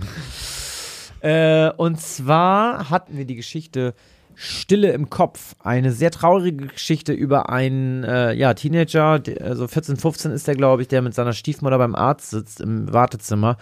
Auch so ein bisschen hibbelig ist, wie man halt so ist, wenn man da sitzt und wartet und äh, Langeweile hat. Ja, es geht dann ins, ähm, auch ziemlich schnell irgendwann ins Behandlungszimmer. Natürlich wird er vorher noch von seiner Stiefmutter erstmal gemaßregelt, von wegen jetzt zappel nicht so rum und halt die Klappe und und so weiter und so fort. Und das ist auch eigentlich so ein bisschen, oder nicht nur ein bisschen, das ist der Grund, warum die überhaupt bei dem Arzt sind. Denn laut der Stiefmutter ist der Junge auffällig hibbelig, also sehr hibbelig, kann nicht still sitzen, ist immer äh, überdreht und laut und ähm, ja, der Arzt hat, hat sich da wohl drauf spezialisiert, wie man solche Patienten äh, langfristig ruhig stellen kann. Und ähm, diese Behandlung wird dann eben auch an dem jungen Mann vollzogen. Und siehe da, nach der Behandlung ist der junge Mann wie ausgewechselt. Fast schon ein bisschen zu still, wenn es nach dem Geschmack seiner Stiefmutter geht. Denn sie äh, sagt dann auch irgendwann zu ihm, Mensch, sitzt doch nicht nur in der Ecke rum und beschäftige dich mal mit irgendwas. Aber das geht nicht. Das ist nicht mehr drin, denn unser kleiner Teenager ist ja einfach nicht mehr in der Lage dazu und kann, kann auch wirklich eigentlich gar nicht mehr die Dinge tun, die er gerne auch gemacht hat. Also zum Beispiel Schach, was ja eigentlich auch etwas sehr Ruhiges ist, kann er zwar irgendwie noch spielen, aber so richtig wollen ihm auch eigentlich gar nicht mehr die Regeln einfallen und er muss eigentlich immer wieder daran erinnert werden, was er macht und was er machen kann in diesem Spiel. Ähm, und generell ist eigentlich alles, seine ganzen Erinnerungen, alles so ein bisschen vernebelt in seinem Kopf. Nur der Arzt, der ihn behandelt hat, der ist auch noch Jahre später ganz, ganz, ganz präsent in seinem Kopf. Und damit endet die Geschichte. Aber erstmal ähm, kann ich ja sagen, was ihr gesagt habt, ob die Geschichte wahr oder falsch ist. Ähm, eigentlich für unsere Verhältnisse dieses Mal ziemlich eindeutig. 81% glauben, dass es wahr ist und 19% glauben, dass es falsch ist. Viele haben auch ganz konkret geschrieben, worum es ging in äh, den Instagram-Kommentaren. Und ich habe tatsächlich auch ein Wort schon in der Folge benutzt, ähm, was, was scheinbar sehr, sehr zutreffend war. Ähm, allerdings habe ich es in einem, in einem anderen Zusammenhang verwendet, weil ich diesen Begriff, ähm, also ich sag mal so, deutlich negativer konnotiert hatte, als er am Ende war, beziehungsweise ich will das jetzt gar nicht schöner reden oder so oder harmloser reden, aber es ist deutlich harmloser als das, was ich im Kopf habe. Denn ich kenne den Begriff der Lobotomie nämlich eigentlich nur in zwei Zusammenhängen. Einmal aus Shutter Island und einmal aus ähm, einem Band von Cody McFadden. Da werden nämlich, das kann ich mal einmal kurz erzählen, da werden, es ist also, der, der Fall geht sozusagen um jemanden, der Ehemänner in so Frauenhass-Chatrooms anschreibt. Und der, die Ehemänner schreiben immer so ein bisschen, oh, ich würde meine Frau am liebsten loswerden, bla bla und so, dann kann ich endlich mal die Lebensversicherung kassieren. Und dann schreibt er die an und sagt so, oh, ich kann da, kann ich, kann ich übernehmen, über, mache ich für dich. Und dann macht er das halt. Das Ding ist aber, der nimmt die Frauen mit und lobotomiert die sofort. Also der macht aus denen einfach wirklich so Gemüse, die können dann gar nichts mehr. Und dann wartet der zehn Jahre lang, bis der Typ die Versicherungssumme kassiert. Und wenn er dann nichts abkriegt, weil das machen die meisten, die zahlen ihn dann nicht aus, schleppt er denen die Frauen da in so ähm, Leichensäcken hin, mit einem Strohhalm raus und schickt die vor die. Tür. Also es ist ein ganz irres Buch. Okay, Aber die sind, wirklich ein mega die sind völlig Buch. durch danach. Und bei Ja. Shutter Island ist es ja eigentlich auch so, dass sie dann so. Deswegen hat Josh das auch rausgeschnitten, glaube ich, Ja, weil das genau. eben der falsche Zusammenhang war in dem Sinne. Aber ich wollte das nur mal erwähnen, dass ich auch schon Lobotomie gesagt habe. Aber tatsächlich bin ich jetzt gespannt auf die Auflösung, denn es gibt nämlich Lobotomie noch in einem anderen Zusammenhang und deswegen halte ich jetzt mal die Klappe. Du hast, glaube ich, noch nicht gesagt, ob du glaubst, dass die echt ist oder nicht. Ach so. Ach so, stimmt. Jetzt natürlich habe ich natürlich alles ganz viel, viel erzählt, aber tatsächlich habe ich schon leider schnell geglaubt, dass sich das um eine wahre Geschichte handelt. Aber was das für Ausmaße jetzt wahrscheinlich äh, annimmt, das war mir so nicht bewusst. Also ja, ich sag, die Geschichte ist wahr. Okay. Meine Auflösung wird jetzt wieder ein Ticken länger. Ja, umso besser. Ähm, die Geschichte ist wahr und es handelt sich um die Lobotomie von Howard Dully, äh, einem zwölfjährigen Jungen, der 1960 lobotomisiert wurde. Alle Namen in meiner Geschichte sind, Wie? Lobotomisiert oder lobotomiert? ich glaube, lobotomisiert. Hat mir, wurde mir nicht angekreidet von meinem Schreibprogramm. Und ja, alle Namen aus meiner Geschichte sind die echten Namen. Das heißt, Howard Dully ist wirklich der Name dieses Jungen und äh, Walter Freeman ist wirklich der Name dieses Arztes. Ähm, ich erkläre erstmal ganz kurz, was eine Lobotomie ist. Äh, der Name stammt von Lobos, was für Lappen steht, und äh, Tome, was Hast du einen für neuen Spitznamen jetzt, ne? Lobos, ne? heißt dein Bruder nicht so? Dr. Loboto aus. Aber das kommt aus dem Spiel. Äh, und Tome heißt Schneiden und das ist eine neurochirurgische Operation, bei der die Nervenbahnen zwischen dem Thalamus und dem Frontallappen durchtrennt werden. Der, der Thalamus ist ein großer Teil des Zwischenhirns und halt zuständig für die Weiterleitung von Informationen äh, von Sinnesorganen zur Großhirnrinde und wird auch das Tor zum Bewusstsein genannt. Und der Frontallappen ist der vordere Lappen des Großhirns und der steuert zum Beispiel Bewegungen, äh, gilt aber auch als Sitz der Persönlichkeit und des Sozialverhaltens und wird deshalb auch das Organ der Zivilisation genannt. Und bei einer Lobotomie werden präzise Schnitte dazwischen oder mh, hoffentlich präzise Schnitte gemacht zwischen diesen beiden ähm, Teilen. Und das soll helfen, bei Extremfällen psychischer Erkrankungen äh, den Schmerz auszuschalten, zum Beispiel bei Psychosen oder Depressionen. Und die Folge von einer Lobotomie ist in der Regel halt eine sehr starke Persönlichkeitsveränderung mit extrem starken Störungen des Antriebs und der Emotionalität. Deswegen dieses, was du meinst mit Gemüse, sag ich mal, dass die Leute halt einfach wirklich antriebslos irgendwie da sitzen, noch leben, aber halt eben große Teile ihrer individuellen Persönlichkeit verlieren und nicht mehr wirklich wissen, wie Sozialverhalten funktioniert. Aber gibt's das auch noch eine Nummer härter? Kommt drauf an, wie viel du halt schneidest. Ne? Ja, ne? Also Okay. das ist halt, Okay. ähm, Ja. es gibt so von bis Sachen. Die Praxis der Lobotomie kommt aus den frühen 1940ern und starb so in den 1950ern langsam aus. Ähm, bis 1951 wurden nur in den USA circa 20.000 Lobotomien durchgeführt. Und 1949 hat sogar der Erfinder der Lobotomie, Antonio Evas Moniz, den Nobelpreis dafür erhalten. Weil man damals noch dachte, okay, das ist ja eine Wahnsinn. mega geile Sache. Das war aber damals wohl auch schon umstritten, dieser Preis. Ähm, ja, es gibt ganz viele verschiedene Methoden, wie so eine Lobotomie durchgeführt werden kann. Tatsächlich ist die häufigste die aus meiner Geschichte, dass man mit so einem Eispickelwerkzeug am Auge vorbei ins Gehirn vorstößt und dann halt diese präzisen Schnitte durchführt. Und einer der starken Verfechter dieser Methode war Walter Freeman, also genau der Doktor, der in meiner Geschichte vorkam. Und die Lobotomie von Howard Dully ist ziemlich genauso passiert wie in meiner Geschichte. Also die Stiefmutter konnte nicht mit ihm umgehen, war super genervt, ging von Arzt zu Arzt. Ähm, alle haben, ihm, haben ihr bescheinigt, dass Howard ein normaler, vielleicht ein bisschen hibbeliger Junge ist und haben sich geweigert, dem irgendwelche Medikamente oder Therapien zu verordnen, bis sie halt zu Walter Freeman kam. Walter Freeman ist jemand, der diese Methoden von Moniz super, super geil fand und war sofort hin und weg und wollte, also als er das erste Mal was davon gehört hatte, hat er direkt gesagt, okay, das ist das, was ich machen will. Ich will der Pionier der Psychochirurgie in den USA werden. Und hat direkt erstmal seine erste Patientin, die 63 Jahre alt war, eine Hausfrau aus Kansas, operiert. Die litt vorher an Schlaflosigkeit, Ängsten und Depressionen und er hat ihr dann äh, Löcher in den Kopf gebohrt und in ihrem Hirn rumgeschnibbelt und mehrere Tage später konnte sie nur noch stottern und nicht mehr richtig leserlich schreiben. Aber Freeman war super zufrieden, denn äh, ihre Ängste waren weg. Perfekt. Also alles richtig, äh, alles genauso wie War er sie wollte. auch zufrieden? Ka- Konnte sie nicht mehr so richtig und sagen. Wie viel, und äh, da kommen ja dann aber wahrscheinlich auch viele Leute freiwillig hin, ne? Super Die viele. dann auch denken, Lobotomie ist mega geil. Ja, also ja, Leute mit Angststörungen und sowas haben das damals schon gemacht, aber es, die, viele Fälle waren wirklich, dass welche von wem anders hingebracht wurden. okay. Walter Freeman selber hat über Lobotomie einmal ziemlich treffend, aber auch ziemlich hart geschrieben. Äh, ich zitiere: Die Psychochirurgie erlangt ihre Erfolge dadurch, dass sie die Fantasie zerschmettert, Gefühle abstumpft, abstraktes Denken vernichtet und ein roboterähnliches, kontrollierbares Individuum schafft. Und das war das, wo er gesagt hat: Mega geil, das möchte ich machen. 1954 kamen dann aber plötzlich Medikamente auf den Markt, die die Lobo Lobotomie einfach komplett obsolet gemacht haben, weil man Neuroleptika erfunden hat. Und das ist quasi eine Art von chemischer Lobotomie, dass man mit Medikamenten Halluzinationen und Wahnvorstellungen unterdrücken konnte. Und dabei sehr viel weniger Nebenwirkungen hat wie bei einer Neurochirurgie, weshalb eigentlich niemand in den USA mehr diese Operationen durchführen lassen wollte. Außer einem Krankenhaus im Außenbezirk von Los Altos in Kalifornien, genau der Stadt, in der Howard Dully dann aufwächst. Und genau Och, die Stadt, nee. in die Walter Freeman dann halt gegangen ist. Ach du Scheiße. Ähm, die Geschichte von Howard Dully ist tatsächlich ziemlich tragisch.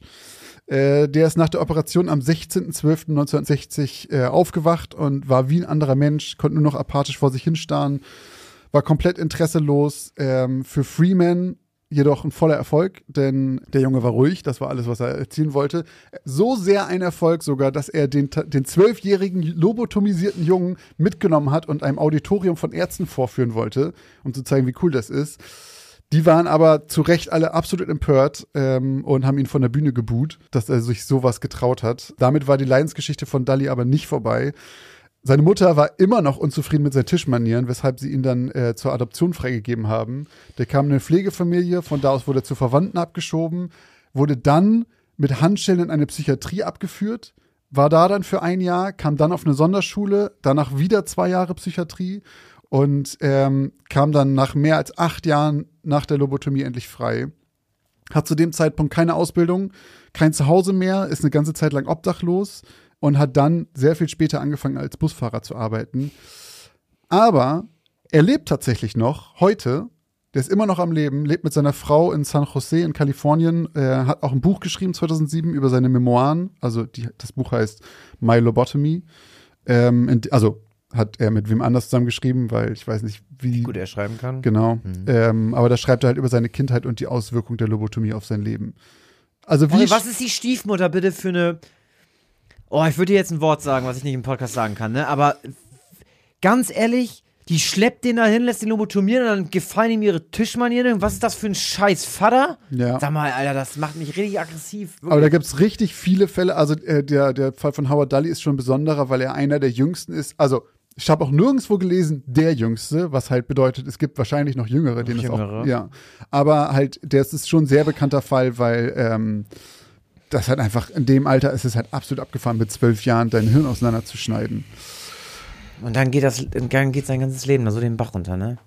Ja, ist auch dieses, man weiß ja nie, was das Potenzial gewesen wäre von so einem Menschen, weil du es einfach früh killst. Vor- Aber kann man dann, sage ich mal, wenigstens sagen, dass er, ja, ist jetzt ein bisschen doof sozusagen, aber dass die Lobotomie dann zumindest ihm am Ende, also auch wenn es die ganze Zeit der Grund war, warum es ihm dann so schlecht Mhm. ging und alles, aber dass sie am Ende zumindest ein bisschen daran geholfen hat, in Anführungszeichen, dass er so emotional abgestumpft war, dass ihm das gar nicht vielleicht so viel ausgemacht hat und er so war, ja, jetzt bin ich halt im Heim, ich bin ja in der Psychiatrie. Ich glaube nicht. Also Oder- bestimmt, also ich gehe davon aus, dass du zumindest etwas abgestumpft bist Mhm. und das deswegen nicht komplett, also weil, keine Ahnung, wahrscheinlich würden, wenn du bei vollem Bewusstsein wärst, das mitkriegst, ist wahrscheinlich auch irgendwie, kommen, Ja, zerbrechen Leute da dran. Halt. macht, genau, dann begehst du doch Selbstmord irgendwann. Kann ich mir auch gut vorstellen. Ich meine, ich habe sein Buch jetzt nicht gelesen, das müsste man mal lesen, aber da geht sehr viel darum. Er vergleicht das mit, ähm, mit äh, Kindern, die zu früh jetzt unter irgendwelche Medikamente, Beruhigungsmedikamente gestellt werden. Man müsste es mal lesen. Falls jemand von euch da draußen das gelesen hat, äh, schreibt's gerne. Ja. Würde mich interessieren. Ich habe aber noch ein kleines Addendum, denn es gibt noch ein ganz bekanntes Opfer der Lobotomie, das auch in den Kommentaren häufiger genannt wurde. Und zwar ist das Rosemary Kennedy, die Schwester vom früheren US-Präsidenten John F. Kennedy. Und das ist auch so abgefuckte Geschichte. Die war wohl recht eigensinnig und jähzornig und ähm, war dann, als sie volljährig wurde, auch besonders lebenslustig, in Anführungszeichen, so wurde sie immer beschrieben, weil sie wohl irgendwelche Rivalität mit ihren, weil ihre beiden Brüder super erfolgreich waren oder sowas, wurde zumindest vermutet. Und ihre Eltern schienen dann wohl, oder besonders ihr Vater schien wohl zu fürchten, dass das Verhalten von Rosemary dem Ansehen der Familie schaden könnte. Oder Worst Case, seiner Meinung nach, sie ungewollt schwanger werden könnte, was nicht zum streng katholischen Bild der Familie passen würde. Und deshalb ließ ihr Vater sie, als sie 23 Jahre alt war, lobotomisieren. Von, pass auf, von seinem sehr guten Freund Walter Freeman. Walter Freeman. Der Eingriff hatte absolut katastrophale Folgen. Die wurde nicht einfach nur ruhiger oder leichter zu bändigen für ihren Vater, sondern konnte nach der Operation nur noch kindlich vor sich hin brabbeln, war inkontinent und konnte nur noch in einem Rollstuhl durch die Gegend rollern. Ähm, Durch die Gegend rollen.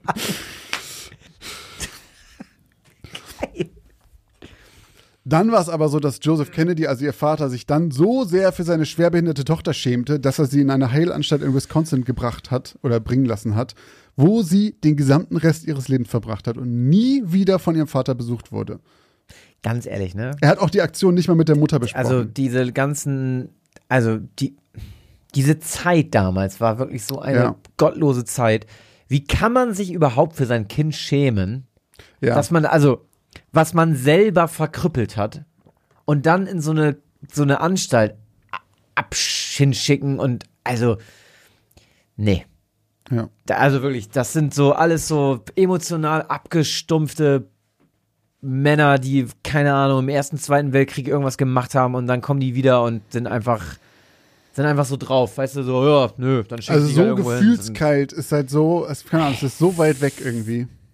Rosemary Kennedy ist tatsächlich Alter 86 Schwede. Jahre geworden und im Alter, äh, im, im Jahr 2015 gestorben, dann in Krass. dieser Heilanstalt. Ich habe übrigens auch jetzt was gehört. Ich weiß gar nicht, ob das dabei war, ob du dabei warst und das ein gemeinsamer Freund von uns gesagt hat oder ob das letztes über Weihnachten war, dass das auch, ähm, wie gesagt, kann jetzt auch gefährliches Halbwissen sein aus dem Altbau, aber dass das anscheinend auch gang und gäbe war, dass man Frauen lobotomiert hat. Ja, wegen so ein Hysterie. Hys- Hysterie, Das genau. gab es auch früher Medikamente. Oh, deine Frau ist unzufrieden, weil sie den ganzen Tag nur zu Hause sein darf und kochen und sonst Ja. keine Freiheiten hat. Ja, gib ihr mal ein bisschen Speed oder sowas. Oder halt irgendwie ähm, Heroin gab es doch auch für die, Mm, gegen Hysterie mhm. und sowas. Die einfach, ja, es ist. ja, oder wenn die eben so ein bisschen zu hysterisch waren, so. äh, Ja, dann mal schnell das Hirn wegschneiden. Gibt's, ähm, Ja. das ist, wo ist das denn nochmal passiert? Äh, The Nick, so eine Serie, wo über die Anfänge der Medizin, so also Anfänge der Medizin, aber halt so äh, viktorianisches Zeitalter oder kurz danach, so äh, Pionierzeit der Medizin. Da war auch so, ja, pf, Lobotomie oder mal, keine Ahnung, oh, sie ist irre, ziehen wie immer alle Zähne. Mal gucken, was dann passiert. So, das ist einfach, also, Try and Error, ne? wir, wir können sehr froh sein, dass wir in einer sehr, sehr anderen Zeit mittlerweile Ja, leben ja, ähm, und Medizin sehr viel weiter ist. Ja, Krass. das war die Auflösung meiner Geschichte. Bisschen lang. Ähm, ich hoffe, Aber sehr nicht informativ.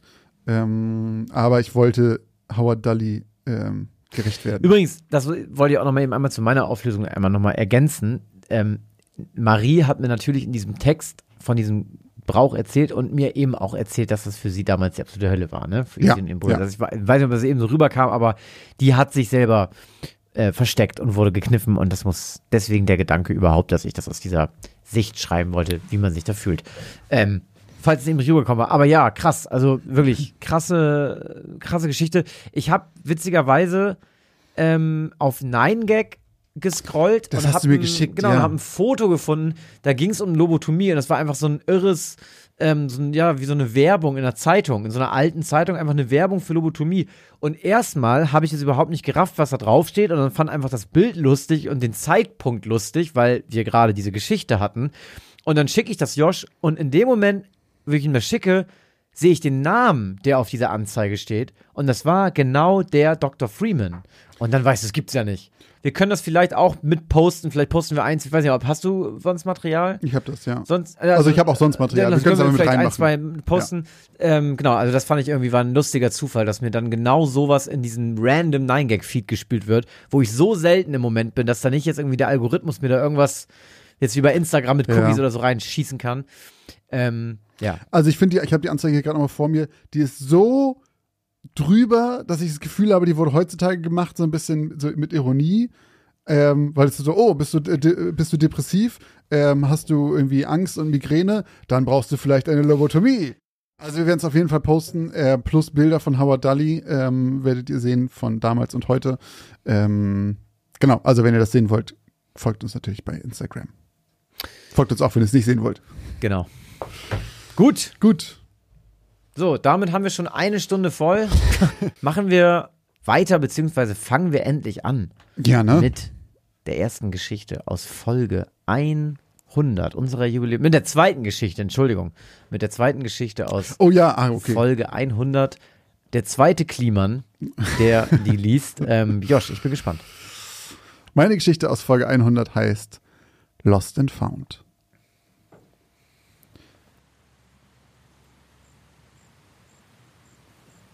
Sanft und leise flüstert der milde Wind in dein Ohr, während du auf das alte Anwesen vor dir blickst. Das schwache Rauschen der Blätter hilft, den Restlärm der Straße zu übertönen, der noch durch das dichte Gestrüpp des Geländes dringt. Der Himmel ist nur leicht bewölkt und zum größten Teil tiefblau. Trotzdem ziehst du deine Jacke ein wenig enger um dich und den Reißverschluss höher. Der Anblick des eindrucksvollen Baus vor dir erfüllt dich mit mehr Respekt, als du erwartet hättest. Du hast dir schon viele Bilder des Niemann-Anwesens angeschaut und noch mehr darüber gelesen, doch es tatsächlich vor sich zu sehen, ist nochmal etwas vollkommen anderes. Über drei Etagen erstreckt sich die verwinkelte Villa mit unzähligen Giebeln und Erkern. Du zählst sieben Schornsteine, vier Turmzimmer und drei Balkone, und das nur von dieser Seite. Unzählige Fenster unterbrechen die Fassaden aus rotem Backstein, eins verzierter als das andere, nie mehr als drei in derselben Form und Größe. Selbst knapp unter dem Dach aus schwarzem Schiefer lugen noch kleine runde oder halbrunde Fenster hervor, hinter denen sich ungeahnte Zimmer befinden, deren Inhalt du nur vermuten kannst. Das rote Mauerwerk scheint im ewigen Kampf mit der grünen Natur zu stehen und drauf und dran zu sein, den Krieg gegen den wacker kriechenden Efeu zu verlieren, der sich mit der Geschwindigkeit der Jahreszeiten vorwärts bewegt, um immer mehr Gebiete zu erobern. Fast die Hälfte der Oberfläche ist schon vom dichten Gestrüpp des Gewächses bedeckt, mit Wurzeln und Ranken, die sich tief in die Fassade bohren, um Halt vor dem gelegentlich stürmischen Wetter zu suchen. Dabei schreckt die Pflanze selbst vor dem Inneren des Hauses nicht zurück. Viele der Fenster sind eingeschlagen und der Efeu folgt langsam dem Weg der Scherben, die sich über den Boden im Inneren verteilen. Das Niemann-Anwesen steht leer. Schon seit Ewigkeiten. Seit mittlerweile beinahe 30 Jahren. Du weißt nicht, wie viele Menschen seitdem vor dir schon hier waren, doch es fühlt sich an, als wärst du die erste Person seit Jahren. Hohes Gras, Brennnesseln und Dornbüsche bedecken den Großteil des Geländes. Du musstest dir einen Weg durch das Gestrüpp bahnen, weil kein ausgetretener Pfad vorhanden war. Es war nicht schwer, auf das Gelände zu kommen, obwohl es von einem hohen gusseisernen Zaun umgeben ist.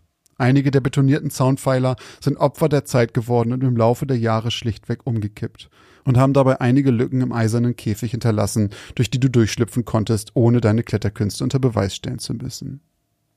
Und jetzt? Ja, was jetzt?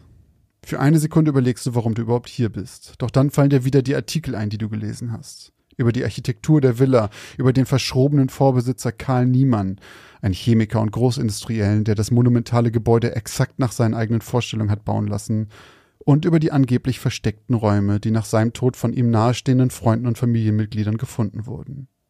Über die Gerüchte, warum nie einer der Nachkommen hier eingezogen war, obwohl das Haus mit Grundstück einen unvorstellbaren Wert haben musste. Du tastest geistesabwesend nach deinem Rucksack, um dich zu vergewissern, dass er noch immer auf deinen Schultern sitzt. Du spürst das Gewicht deiner Kamera im Inneren. Alles noch da. Du ziehst die Riemen etwas enger, damit er fest auf deinem Rücken sitzt und gehst weiter in Richtung der Villa. Mit jedem Schritt, den du näher kommst, erscheint dir das Ausmaß des Niemand-Anwesens noch absurder. Es sind zwar nur drei Etagen, doch jede einzelne muss mindestens vier Meter hohe Decken haben, wenn nicht sogar noch mehr. So weit waren die einzelnen Fenster der Fassade auseinander. Du biegst um die Ecke des Hauses und wirst ein wenig aufgeregt, als du die große Eingangstür erspähst. Naiv gehst du darauf zu und drückst die große eiserne Klinke herunter, die an der riesigen, verzierten dunklen Holztür befestigt ist. Erst als die Tür unerwartet aufschwingt, fällt dir auf, wie unwahrscheinlich es war, dass sie tatsächlich nicht verschlossen war. Grinsend schiebst du die Tür auf, froh darüber, nicht durch eines der eingeschmissenen Fenster klettern zu müssen und die Gefahr einer Verletzung einzugehen.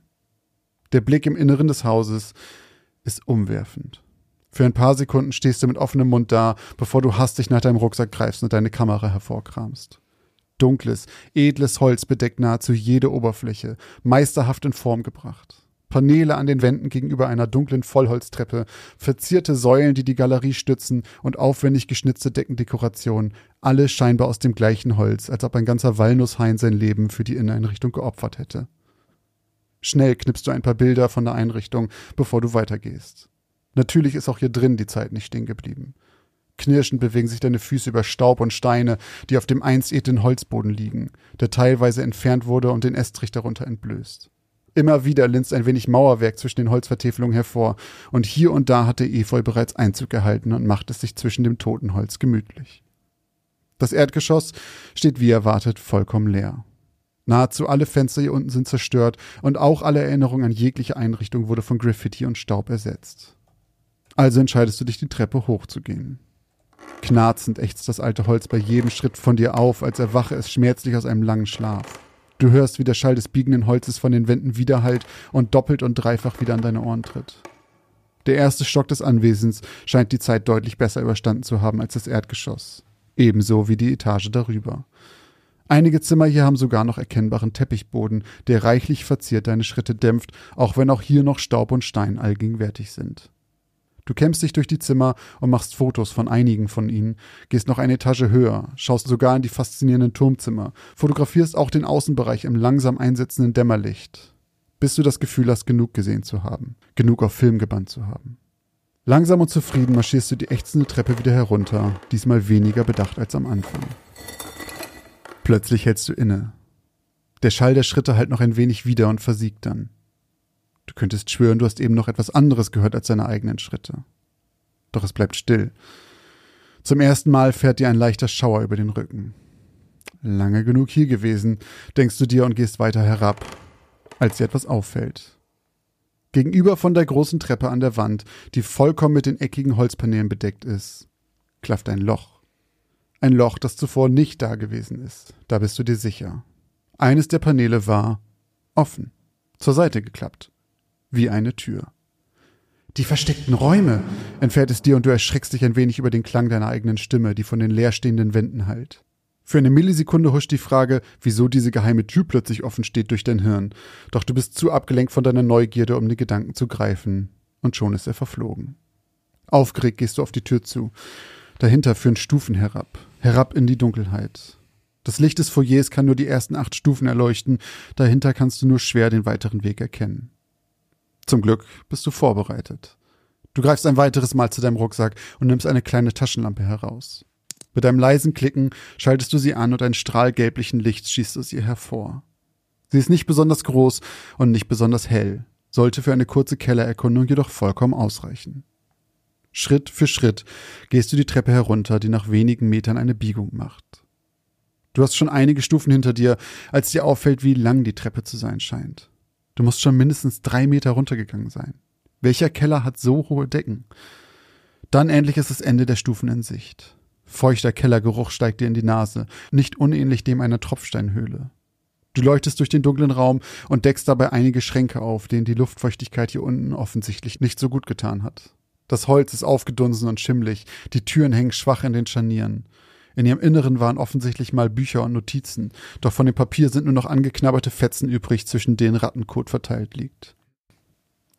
Interessiert schaust du dich weiter um.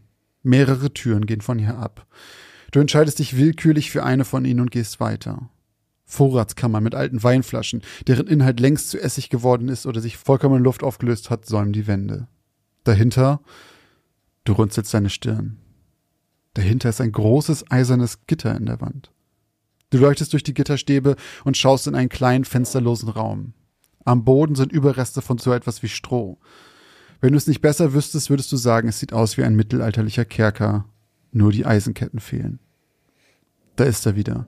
Dieser Schauer, der dir wie kleine Käfer langsam über den Rücken kriecht, am Nacken, zwischen deinen Schulterblättern entlang bis in die Arme. Du schüttelst dich und entscheidest dich, einen anderen Weg zu nehmen. Hinter der nächsten Tür verbirgt sich ein langer Gang. So lang, dass deine Taschenlampe es nicht schafft, sein Ende zu erleuchten, weshalb du ihn ein wenig entlang gehst. Nach wenigen Metern fällt dir auf, wie schmal er ist. Oder wird? Es kommt dir vor, als ob er langsam zulaufen würde und mit jedem Meter enger wird. Kurz vorm Ende bewegst du dich seitlich, um nicht mit den Schultern an die kalten, feuchten Wände zu geraten. Du öffnest die nächste Tür und betrittst ein Zimmer voller Apparaturen. Seltsame Geräte, die du noch nie gesehen hast, liegen auf eisernen Tischen, die mittlerweile jeglichen Glanz verloren haben und rostbraun überzogen sind. Viele von ihnen sehen nicht aus, als ob sie für menschliche Hände entworfen wurden, doch vielleicht waren sie auch im Laufe der Jahre nur außer Form geraten. Auf Regalbrettern reihen sich Gläser, teilweise sogar noch mit undefinierbarem Inhalt. Du erinnerst dich an das, was du über Karl Niemann gelesen hast. Chemiker. Hatte er hier gearbeitet? Doch je mehr du dich umschaust, desto fremder wirkt das alles hier. Du gehst ein Zimmer weiter, dieses Mal durch eine metallene Tür. Es braucht einiges an Kraft, die verrosteten Scharniere aufzuschieben, doch quietschend und stöhnend gibt auch sie den nächsten Raum preis. Unzählige verkorkte Fläschchen reihen sich an den Wänden und auf den Tischen. Reagenzgläser, Spritzen und Pipetten liegen quer über den Boden verteilt, als wurden sie in Eile von einem der Tische gestoßen. Einige der Fläschchen haben sogar noch Inhalt. Die meisten Flüssigkeiten darin sind braun und zäh, doch manche wirken beinahe grünlich im Licht einer Taschenlampe. Neugierig nimmst du eine der unbeschrifteten Flaschen, entfernst den Korken und riechst vorsichtig daran. Ein beißender Gestank erfüllt sofort deine Atemwege und du schreckst angewidert zurück, wobei du die Flasche aus Reflex von dir wegschleuderst und sie klirrend an der Wand zerplatzt. Prustend schüttelst du dich und rümpfst die Nase, als du etwas hörst. Sofort erstarrst du zu Stein, bewegst dich kein Zentimeter und horchst. Es klingt wie ein steinernes Scharren. Und Schritte. Oh Gott, das sind Schritte. Zitternd schaltest du die Taschenlampe aus, doch in derselben Sekunde, in der das Licht erlischt, bereust du es schon. Totale Finsternis umhüllt dich, so absolut und schwarz, dass du sofort jegliche Orientierung verlierst. Du versuchst die Taschenlampe leise wieder einzuschalten, doch deine Hände zittern so sehr, dass sie dir beim Versuch aus den Händen gleitet und laut auf den Boden kracht. Du hältst den Atem an. Stille. Keine Schritte sind mehr zu vernehmen. Hattest du es dir eingebildet? Oder war wer auch immer da war einfach stehen geblieben und horchte gerade genau wie du in die Dunkelheit? Was zum Teufel sollst du jetzt tun? Langsam gehst du in die Hocke und tastest leise und vorsichtig nach deiner Taschenlampe, doch deine Hände greifen ins Leere oder berühren rostige Spritzen und zerbrochenes Glas. Wenn du es hier ohne Tetanus rausschaffen willst, wirst du dir etwas anderes überlegen müssen. Dann fällt dir wieder deine Kamera ein. Vorsichtig, leise kramst du sie aus dem Rucksack. Die Einstellung für den Blitz hast du glücklicherweise schon so oft genutzt, dass du sie auch ohne Licht findest. Du atmest tief durch, zielst die Kamera auf den Raum und konzentrierst dich darauf, nicht zu blinzeln. Dann drückst du den Auslöser. Für den Bruchteil einer Sekunde erleuchtet der Blitz den Raum in grellem Licht und wirft dabei gespenstische Schatten auf die Wände. Doch es ging zu schnell, als dass du etwas erkennen konntest. Du drückst den Auslöser erneut und erneut und erneut bis du endlich die kleine schwarze Taschenlampe wiederfindest. Erleichtert klaubst du sie auf und schaltest sie ein. Rettendes gelbes Licht erhält den Raum ein weiteres Mal. Du bist dir mittlerweile sicher, dass die Schritte nur Einbildung waren oder die Geräusche im schlimmsten Fall von einer Ratte stammten. Doch es war so oder so an der Zeit für dich zu gehen. Du öffnest die Tür zum vorherigen Raum und willst eigentlich nur hindurchgehen, als dein Atem dir keuchend im Hals stecken bleibt. Die Instrumente. Die seltsamen Instrumente. Sie waren weg. Panisch huschen deine Augen hin und her, folgen stets dem zitternden Lichtkegel deiner wackeligen Hände, doch ein Großteil der seltsamen rostigen Werkzeuge bleibt verschwunden. Es muss jemand hier gewesen sein, direkt hier, eben gerade. Schweißperlen krabbeln wie tausende kleine Käfer über deine Brust, deine Stirn, deinen Rücken. Du merkst, wie die Taschenlampe in deinen schwitzigen Handflächen rutscht und festigst deinen Griff.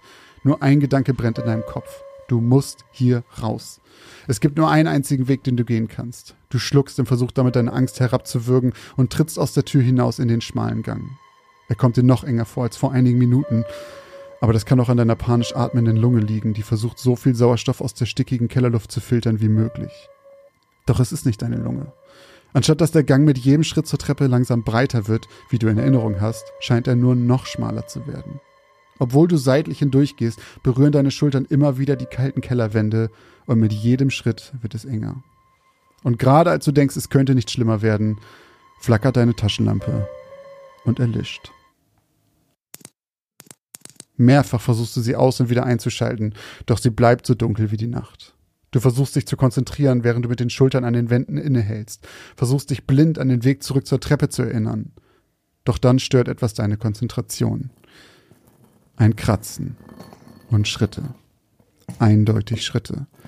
Sie sind hinter dir und sie kommen immer näher.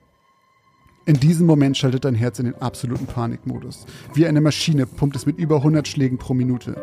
Du hast das Gefühl, deine Brust schnürt sich zusammen. Adrenalin übernimmt vollständig die Kontrolle über deinen Körper. Wie wahnsinnig drückst du dich seitlich durch den engen Gang, reißt dabei den Stoff deiner Jacke an den Schultern auf, schürfst deine rechte Hand auf. Doch du merkst es kaum. Irgendetwas ist hier unten mit dir, hinter dir und verfolgt dich. Aus Versehen drückt deine zitternde Hand erneut den Auslöser der Kamera, die du noch immer in der linken Hand hältst, und du erschreckst vom plötzlich erleuchteten Vorratskeller. Das Blitzlicht. Wieder drückst du den Auslöser und mit einem leisen Fiepen erleuchtet sich ein weiteres Stück Weg vor dir. Doch die Schritte kommen dir immer näher. Du wagst es nicht, dich umzudrehen. Stolpernd hastest du durch die Dunkelheit, während der Blitz sich wieder auflädt, nur um dir immer wieder einen winzigen Moment der Orientierung auf deiner Flucht zu geben. Du spürst förmlich im Nacken, wie eine unsichtbare fremde Hand immer nur wenige Zentimeter hinter dir im tiefdunklen Keller nach dir greift und dich nur knapp verfehlt. Dann siehst du endlich die erste Treppenstufe. Wie ein Tier hastest du darauf zu, läufst sie auf Händen und Füßen empor, bis fahles Licht am oberen Ende erkennbar ist. Bei jedem Schritt befürchtest du, dass plötzlich etwas aus der Dunkelheit emporschnellen könnte und deinen Knöchel umfasst. Doch du erreichst das Erdgeschoss ungehindert. Die Sonne ist schon hinterm Horizont verschwunden, der Himmel leuchtet aber noch immer in mildem Lila, als du keuchend aus der Haustür des Niemandanwesens stolperst. Zum ersten Mal spürst du jetzt deine schmerzenden Hände, die wunden Schultern, die geschundenen Knie. Erschöpft fällst du auf den Boden, kriechst aber weiter auf allen Vieren von dem verfluchten Haus davon. Erst einige Minuten später bist du wieder einigermaßen bei Sinnen. Du versuchst deine Gedanken zu ordnen, versuchst zu verstehen, was eben passiert ist, als du dich plötzlich an die seltsame grüne Flüssigkeit erinnerst, an der du gerochen hast. Was, wenn es alles nur eine Halluzination war? Während du deinen Mageninhalt gurgeln zwischen den Dornbüschen entleerst, weißt du nur eines mit absoluter Gewissheit. Nichts wird dich überreden können, wieder zurückzugehen, um es herauszufinden. Das ist das Ende. Das ist das Ende. Ha, da hätte ich jetzt aber wetten können, dass da noch eine Sache kommt. Also das mit dem Blitz, äh, das habe ich schon gerochen, als sie in den Keller gegangen ist. Da hätte ich mir fast schon gewünscht, dass sie gar keine Taschenlampe dabei hat und dann so, Das nur ah, dann nimmt ist. sie jetzt einfach mal eben und und und, und ähm, läuft dann immer so alle zwei Meter macht sie so wie in so so Film, weißt du? Ja, ja. Das kennt man Ähm, irgendwie, ne? Auch ja, aus Spielen, glaube ich. Kam ja dann trotzdem noch drin vor. Aber dann hätte ich noch, da wäre ich mir sicher, dass sie entweder nochmal auf die Kamera guckt, irgendwann zu Hause Ah, und diese dann- Schnappschüsse sieht und Ja. dann auf einmal, dann hat sie das Vieh da fotografiert und sie weiß, sie hat sich das nicht eingebildet. Aber guter Hint dann noch, dass sie sich das vielleicht dann alles wirklich eingebildet hat, weil sie da an irgendwas geschnüffelt hat. Ähm, das Niemand anwesend. Ja, ich habe so ein bisschen auch an das Geisterschloss gedacht, den Film. Über den haben wir ja vor gar nicht allzu langer Zeit auch geredet. Da habe ich irgendwie davon erzählt, dass man den auf einem Streamingdienst schauen kann. Ähm, Gibt's und- auch ein Remake jetzt nochmal von, ne? glaube ich. Ich glaube, es gibt wieder eine neue Version davon. Ja, Ich glaube wirklich? schon. Naja, auf jeden Fall gibt's da ja auch diesen alten, reichen Bonzen, der sich da diesen Palast hingesetzt hat und der eben auch da ziemlich viel Unfug gemacht hat. Unfug, ja. Ähm, musste ich ein bisschen dran denken, das ist ja auch so eine edle Bude. Stimmt. Also ja, immer so also edle der, Buden. der, das Niemannhaus. Wie hieß die Geschichte? Lost and Found. Lost and Found. Lost and Found. Da muss ich immer an meinen letzten Urlaub denken. Wow. Aber stimmt, du hast auch Gepäck verloren, ne? Ich bei meinem Äh, nee, verloren zum Glück nicht. Es ist nur nicht mitgekommen. Ja, das meine ich auch. gekommen. Ja, aber das hatte ich ja, auch ja. bei meinem letzten Urlaub. Ja, aber das ist irgendwie so stellvertretend für Flughäfen, ne? Lost Ja, and Found. stimmt. Also, ähm, ja, sehr, sehr, sehr atmosphärisch geschrieben. Ähm, Hm. ja, äh, mittlerweile finde ich auch so ein, gibt es auch so einen neuen klassischen Kliman, so dieses ausufernde Beschreiben von, äh, von Räumen und generell so Szenarien. Da bist du irgendwie, das ist so mittlerweile so ein Markenzeichen von dir, finde ich. Ähm, und diesmal ist es auch auf jeden Fall sehr bildlich geworden, wie das Niemannhaus denn aussieht. Das war sehr schön, schön beschrieben. Und ähm, ja, absoluter Horror da unten im Keller. Aber das ist, glaube ich, so eine, so eine normale Reaktion, weil ich, ich denke mir das jedes Mal. Ähm, also, du Treppe hochgehst oder was? Naja, dieses so, du, du bist irgendwo, hast eine Taschenlampe an und du hörst wen, sofort au- aus. Ja, ja. So. Das und ist, dann haben wir schon mal drüber geredet, dieses von Stromberg, ne? Wenn Wolf, Wolf, Wolf genau, trifft. Ja. genau. Und das ist zum Beispiel auch so dieses, ähm, bei, bei dem Spiel, was ich gerade viel spiele, Escape from Tarkov, da kannst du ja auch Taschenlampen benutzen. Und Ja. teilweise brauchst du die, damit du wirklich was siehst. Teilweise benutzt du die aber auch, um andere zu blenden. Also die sind so stark, dass du dann einen Vorteil hast im PvP sozusagen. Und jedes Mal, wenn ich das spiele, mir so, wenn ich Schritte höre, okay, Lampe aus. Mhm. Der, der weiß ja sofort, wo ich bin. Und manche machen aber erst recht die Lampe an, so von wegen, ja, jetzt komme ich mal lieber. Dass du dir dann in die Hosen kackst und so, oh, da kommt jemand mit der Lampe, dann hau ich lieber ab. Und es ist immer so dieses, dieses, ähm, wer hat jetzt eigentlich vor wen Angst, Ja. Weißt du, auch wenn ich ein Einbrecher wäre, wenn der Hauseigentümer mich erwischen würde, ich wäre aber ganz schnell wieder weg. Ja, ich Weißt weiß, du? weiß halt nie, ob die aggressiv sind oder nicht, aber es stimmt, eigentlich macht es ja Sinn, wenn die wissen, dass jemand da ist, weil die haben ja keinen Bock auf jemanden. Übrigens, ja. ich würde auch einen neuen waschechten Wellbrock Oh. hier, du, äh, dass du es schaffst, irgendwie immer äh, Escape from Tarkov zu bringen. Egal, worüber wir reden, es ist immer so, ja, mir ist gleich nur bei Escape from Tarkov auch passiert. Ja. Ab jetzt, Leute, immer einen kurzen trinken, wenn ähm, Escape from Tarkov hier erwähnt wird. Das können wir machen. Finde ich gut. Christoph, auch, ich hoffe, auch du hast heute noch was vorbereitet, damit wir heute nicht bei zwei Geschichten, Ich habe sondern bei drei. ich hab gedacht, wir haben ja schon zwei, da ist der Soll erfüllt. Ja. Und wir halten ja nicht so viel von Jubiläen und, und sowas. Deswegen habe ich gedacht, Ähm, Reicht lass auch, ich ne? mal einen lieben Gott einen guten Mann sein und äh, leg die Füße hoch. Folge ist aber auch lang genug jetzt. Ich glaube auch, es reicht. Also vielen, Also, Dank, fürs Zuhören. Nein. Ähm, ich habe natürlich auch mal wieder etwas geschrieben ähm, und ich hoffe, meine Geschichte gefällt euch. Ähm, meine Geschichte heißt Der weinende Weiher.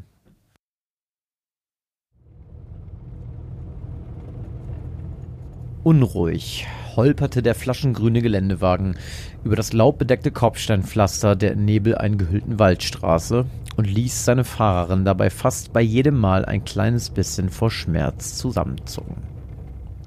Danielas medizinischer Eingriff war zwar schon etwas über eineinhalb Jahre her, doch bei besonders holprigen Fahrten zwickte ihre Narbe noch immer sehr unangenehm. Allerdings waren die Schmerzen ihres kleinen Wundmals nichts im Vergleich zu den seelischen Qualen, die Daniela nach dem ärztlichen Eingriff erleiden musste. Und auch wenn sich ihre seelischen Narben nur an manchen Tagen genau ihre körperliche Narbe unterhalb des Bauches bemerkbar machten, befand sie sich noch immer in Behandlung bei einer wirklich sehr guten Therapeutin, die ihr eine Freundin empfohlen hatte. Während Danielas Wagen im Schneckentempo durch die immer dicker werdende Nebelsuppe knatterte, tauschten Sonne und Mond die Rollen und der Geländewagen erstrahlte nicht mehr in einem goldgelben Glanz, sondern wurde in ein schummriges Silber getaucht.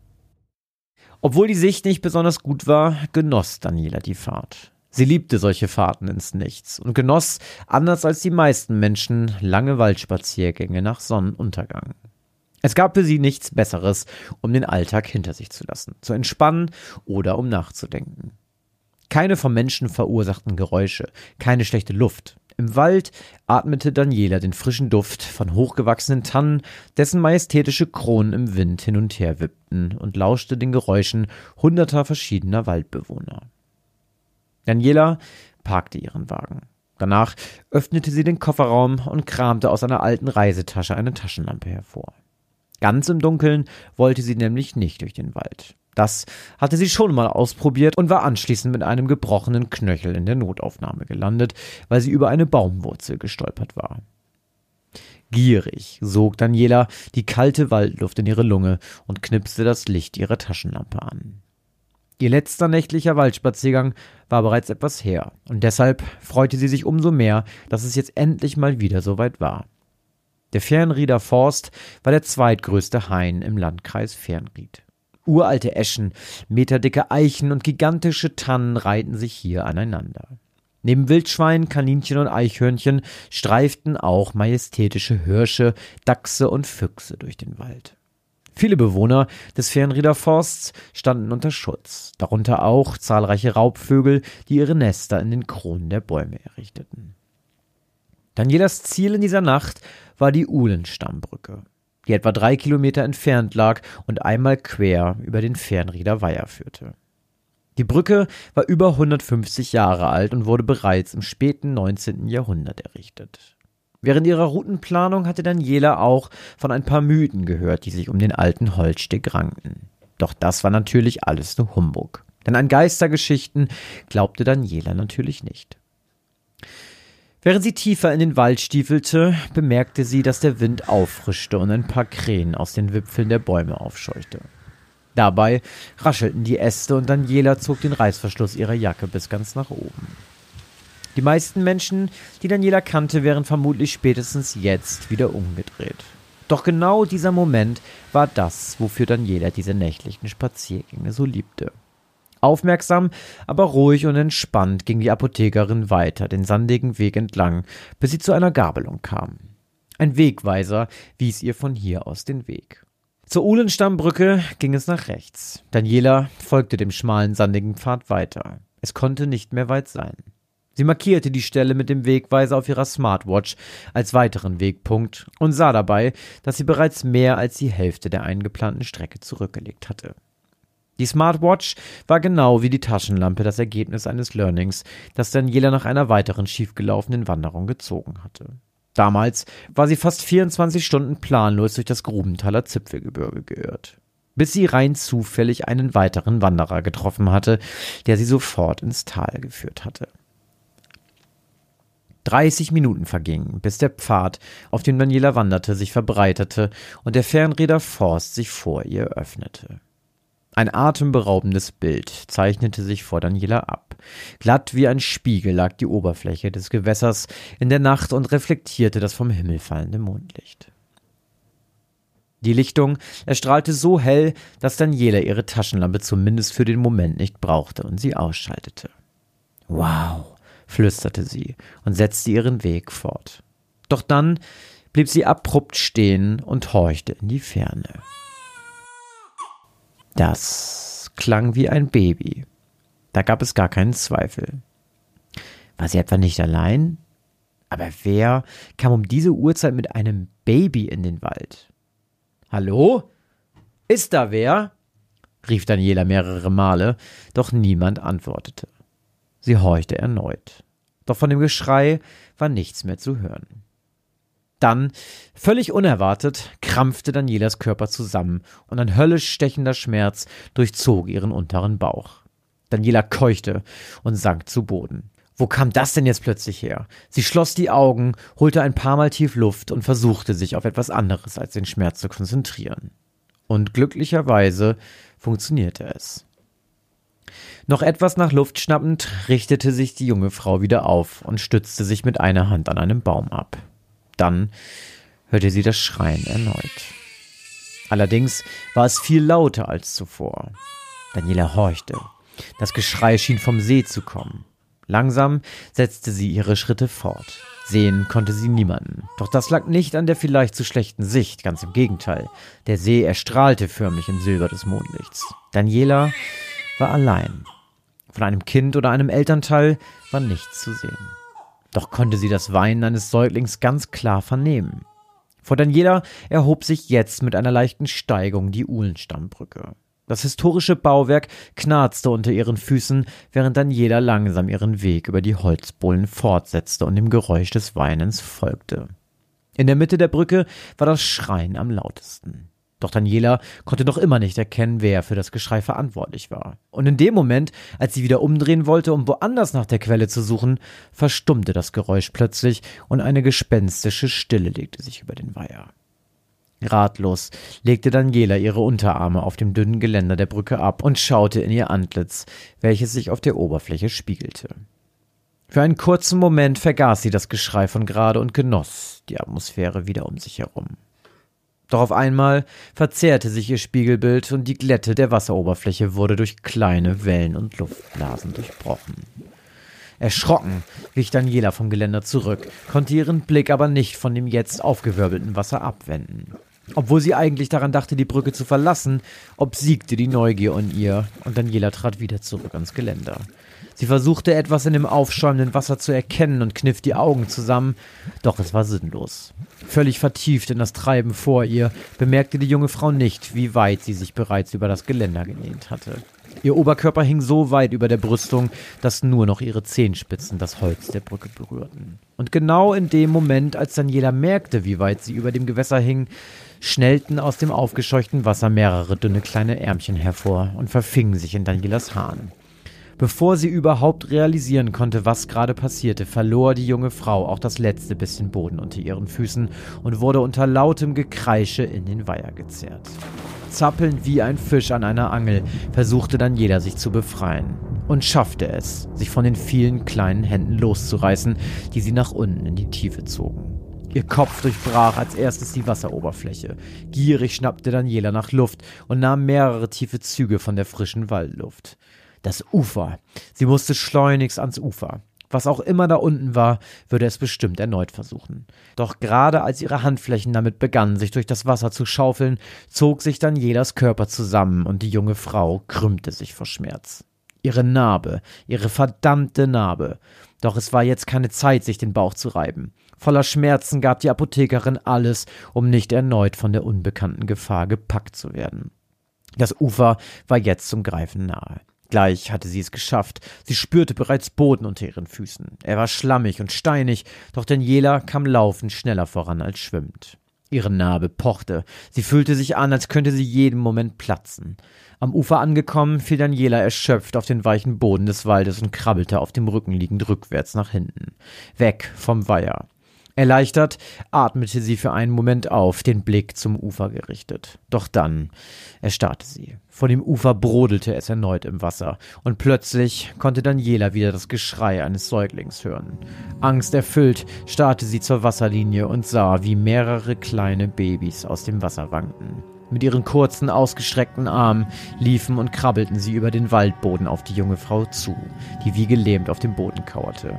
Daniela rührte sich nicht. Sie konnte es nicht. Ihre Narbe schmerzte so sehr, dass sie fast ohnmächtig wurde. Machtlos und nicht imstande, sich zu wehren, wurde sie Zeugin, wie unzählige, teils schwer entstellte kleine Babys mit deformierten Köpfen und verkümmerten Extremitäten über sie herfielen. Das Weinen um sie herum war jetzt so laut, dass Daniela nicht mal ihr eigenes hysterisches Kreischen hören konnte, als sich hunderte kleine Fingerchen mit scharfen Nägeln in die weiche Haut am unteren Teil ihres Bauches schlugen und ihre Narbe aufrissen. Blut spritzte und besudelte die Gesichter und verkümmerten Körper der kleinen Säuglinge und die nicht ganz entwickelten Embryos. Daniela wurde schwarz vor Augen. Noch nie hatte sie so einen Schmerz wie diesen verspürt. Ihre Sehkraft schwand und ihre Augenlider wogen schwerer. Und bevor die aschfahlen und mit Blut verschmierten Neugeborenen weitermachen konnten, verlor sie vollends das Bewusstsein und ihr Kopf fiel nach hinten auf den Waldboden. Jetzt ging es jedoch erst richtig los. Hunderte kleine, verschrumpelte und mit kleinen Äderchen übersäten Händchen gruben sich jetzt in das Innere des pochenden Narbengewebes und höhlten die Wunde weiter aus. So lange, bis genug Platz war, dass einer der scheußlichen Embryos darin zusammengerollt Platz fand. Weinend und schreiend krochen die Neugeborenen anschließend zurück über den Waldboden zur Wasserlinie des Weihers und tauchten wieder zurück in das noch immer schäumende Gewässer. Danach war es auf einmal überraschend still, und die Oberfläche des Wassers ruhte wieder spiegelglatt auf dem Weiher. Das Blut auf Danielas geschundenen Körper funkelte im Mondlicht und lockte einige Raben an, die das brutale Schauspiel heimlich aus sicherer Entfernung aus den Baumkronen beobachtet hatten. Neugierig segelten die schwarzen Unheilsboten herab und pickten gierig auf den Körper und dem Kopf der Jungfrau ein, bis nichts mehr von ihrem hübschen Gesicht übrig war. Am nächsten Morgen war Fritz Semmelmann schon früh auf den Beinen. Auf seine morgendliche Joggingrunde durch den Wald verzichtete der 38-Jährige eigentlich nur, wenn es wirklich wie aus Eimern goss oder ihm ein unvermeidlicher Termin dazwischen kam. Auf dem Weg zum Wald war ihm der flaschengrüne Geländewagen aufgefallen, den jemand am Waldesrand geparkt hatte, und Fritz hatte sich gewundert, dass noch jemand vor ihm auf den Beinen war. Gut verstehen konnte er es allemal, denn besonders in den frühen Morgenstunden, wenn durchsichtiger Nebel durch das Unterholz waberte und der Sonnenaufgang in der Ferne sich zwischen dem Geäst mit seinem gleißenden Strahlen ankündigte, war es im Fernrieder Forst für Fritz Semmelmann am schönsten. Seine Laufroute führte den Jogger über die Uhlenstammbrücke. Einmal über den Weiher, dann nach links und dann waren es nur noch drei Kilometer durch den Wald geradeaus, bis er an der alten Mühle rauskam und nur noch etwa 500 Meter durch den Ortskern musste. Doch auf der Lichtung des Weihers angekommen, bremste Fritz seinen schnellen Lauf plötzlich auf einen langsamen Trab herunter und kam schließlich ruckartig zum Stehen. Es dauerte ein paar Sekunden, doch als er erkannt hatte, was da vor ihm etwa zehn Meter vom Ufer entfernt auf dem Boden lag, musste er sich ohne Vorwarnung übergeben. Eine junge Frau lag mit gespreizten Beinen auf dem dreckigen Waldboden. Sie war splitternackt und blutverschmiert. Auf ihrem Kopf hockte eine Krähe, der etwas aus dem Schnabel hing, das aussah wie ein Augapfel. Fritz versuchte sich zusammenzureißen und ging langsam auf den leblosen Körper zu und verscheuchte den Vogel, der ihn gemein ankrähte, als er wegflatterte. Als wäre das alles nicht schlimm genug, bemerkte Fritz, dass die Frau offenbar schwanger gewesen war. Ihr Bauch war stark nach oben gewölbt. Der Größe nach zu urteilen stand die Frau sogar kurz vor der Entbindung. Fassungslos schlich der junge Zahnarzt mit genügend Abstand um die Frau herum und wählte den Notruf. Doch gerade als am anderen Ende der Leitung jemand abnahm, versagte seine Stimme und Fritz übergab sich erneut. Er stand jetzt genau vor der leblosen Frau und starrte in die klaffende Wunde der aufgerissenen Narbe. Ein blutverschmierter, offenbar toter Embryo lag dort zusammengerollt und rührte sich nicht. Reste des durchsichtigen Schleims, mit dem sein Körper überzogen war, waren bis zu den Füßen der Frau gelaufen und hatten sich mit dem mittlerweile geronnenen Blut vermischt. Keuchend wischte sich Fritz mit der freien Hand Speichel und Erbrochenes aus den Mundwinkeln und lauschte. Die Stimme, die aus dem Lautsprechern seines Telefons zu hören war, drang nicht zu seinen Ohren durch. Denn etwas anderes übertönte sie. Er drehte sich um und blickte ungläubig zur alten, schon etwas morschen Uhlenstammbrücke und musste unweigerlich an die düsteren Geschichten denken, die sich die Leute im Ort über den alten Überweg erzählten. Waren es am Ende vielleicht doch mehr als düstere Legenden?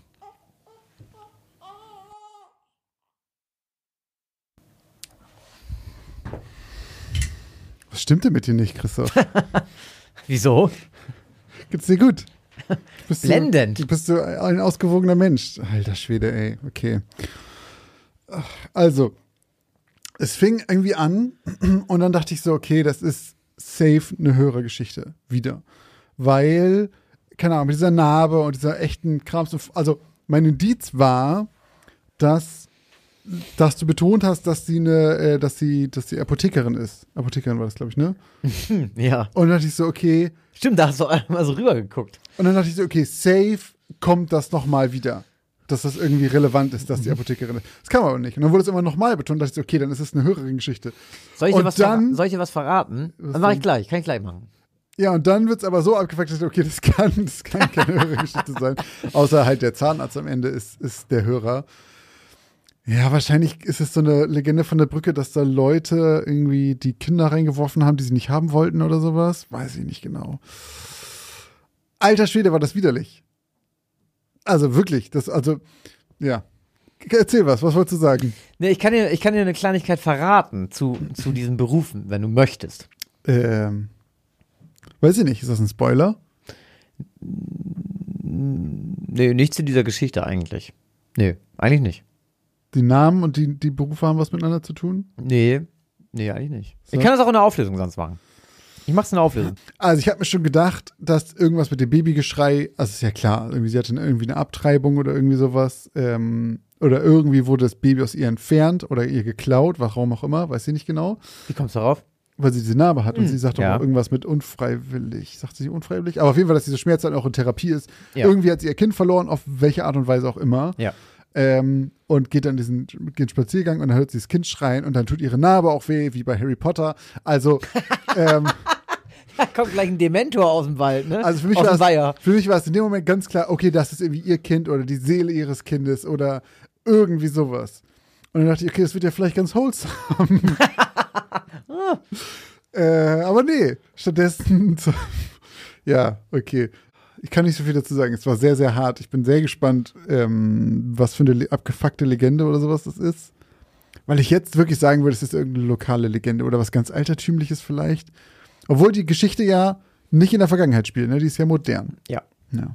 Also es gibt zumindest einen flaschengrünen Geländewagen und Smartwatches. Stimmt, die Smartwatch, ja, okay. Dann auf jeden Fall. Genau, das, das war noch mehr, dass ich so, das sind alles so sehr spezifische Sachen. Die ist Apothekerin, die hat einen Flaschengrünwagen, die hat eine Smartwatch. Das ist alles so, das könnte eine Hörerin dir so geschrieben haben, bis dahin. So von wegen, hey, das ist Oh, mir passiert. da- Und keine Ahnung, von mir ist auch wirklich so eine ganz bewegende Geschichte von wegen, ich habe mein Kind verloren und ich bin spazieren gegangen, hatte ich das Gefühl, ich habe das gehört und so, das war Ja. total so. Aber dann, Aber ähm, da fällt mir auch noch eine Sache zu ein, tatsächlich, ähm, äh, die auch jemand auf Instagram geschrieben hat, glaube ich. Und zwar die Didelmaus aus der letzten Ja, ähm, das hatte ich auch das Geschichte, dass da tatsächlich für eine Person, dass das der Hinweis war, dass sich das um eine Hörergeschichte auch handeln Mhm. kann. Es war genauso als geschrieben. Und nee, war es nicht, kam auch nicht vor. Ähm, tatsächlich habe ich mir einfach nur gedacht, ich glaube, ich geh, bin davon ausgegangen, dass Marie und ich ähnlich alt sind und dieses Bild aus einer ähnlichen Zeit stammt und ich mir gedacht habe, die Didelmaus war zu ihrer Kindheit auf jeden Fall ein Thema, wie Ja. bei vielen 90er-Kindern und deswegen habe ich es einfach eingebaut. Aber stimmt, ich habe die Folge nicht nochmal gehört vor der Aufnahme. Hätte ich die nochmal gehört, hätte ich bestimmt gesagt, sie ist wahr wegen diesem Detail mit der Titelmaus. Das ist mir nicht beim Aufnehmen auch aufgefallen. Dass ich dachte, Ja. okay, das ist wieder so, so spezifisch, dass ich irgendwie erwarte, das kommt nochmal. Und wenn es nicht nochmal vorkommt, denke ich immer, okay, dann ist es ja auf jeden Fall echt. Nee, nee, ist es nicht. Und Aber es ist ähm, nur Kolorit. Kolorit. Ja, und was ist was heißt das? Ähm, So Füllmaterial? Nee, so Kleinkram, der das lebendiger und, und farb Ja, das ist ein bisschen, macht. aber das wollte ich eigentlich sagen. Ich nehme es jetzt mal vorweg. Das wollte ich aber eigentlich aus den, den Berufen sagen. Das mache ich öfters. Ich mache das öfters, um, spezifischer dann, ne? ja, aber vor allem, um nicht immer wieder den Namen der Person zu sagen. Ja, Ich okay. Mhm. schreibe oft sowas wie die 28-jährige Studentin, der 31-jährige Ja, ja. Zahnarzt oder so. Manchmal hat das natürlich auch einen Background und den den erkennt man dann aber auch, weil es nochmal ein Thema wird. Aber häufig ist es für mich einfach nur, ich denke mir dann, okay, ist, ich gebe dir so, klar, ich gebe dir so eine Seele. Ich glaube, die letzte war ja Du auch. willst nicht immer sagen, Peter macht dies, Peter, Peter macht macht das, das, dann macht der Peter das. Genau, das ja. ist für mich manchmal einfach nur so ein Mittel, um das nicht immer zu wiederholen und um natürlich auch, auch wenn es nicht immer Thema ist, um mal zu sagen, ah, okay, spannend, der Charakter ist Zahnarzt. Alles ja, klar. Es gibt und ihm so ein bisschen immer mehr joggen. Tiefe, ne? Genau, aber vor allem ist es dann eben so einfach einfacher, immer zwischendurch sowas zu sagen. Ähm, für, in mein, zumindest für mich immer, so mit Daniela und Daniela ging hier. Und, dann, und übrigens Daniela, ne? Ich sag dir ganz ehrlich, benutze niemals den Namen Daniela in einer Geschichte, wenn du den schreibst. Ich habe nichts gegen den Namen Daniela, also alle Danielas nicht falsch verstehen, aber ich will mal wissen, wie viele Danielas genervt Was immer waren. Daniel macht. Nee. Wie schreibst du Daniela? Sag mal, buchstabier jetzt mal aus dem FF. D-A-N-I-E-L-A. Ja, Daniela. Ja. Genau, aber dieses Daniela, wenn ich das geschrieben habe, ich habe immer irgendwie Daniel, Danielea geschrieben. Mega, vielleicht liegt es auch an meiner Ich Dummheit. glaube, das ist wieder sehr spezifisch. Aber dieses Daniela, das war immer Danielea, habe ich immer geschrieben. So mega oft, wirklich. Und ich war so, Weißt- Junge, diesen Namen, wie soll ich den denn immer richtig schreiben? Weißt Alter, du, wo ich das immer hab? Äh, wenn ich uns für, für unsere Dropbox unsere äh, Bilder benenne.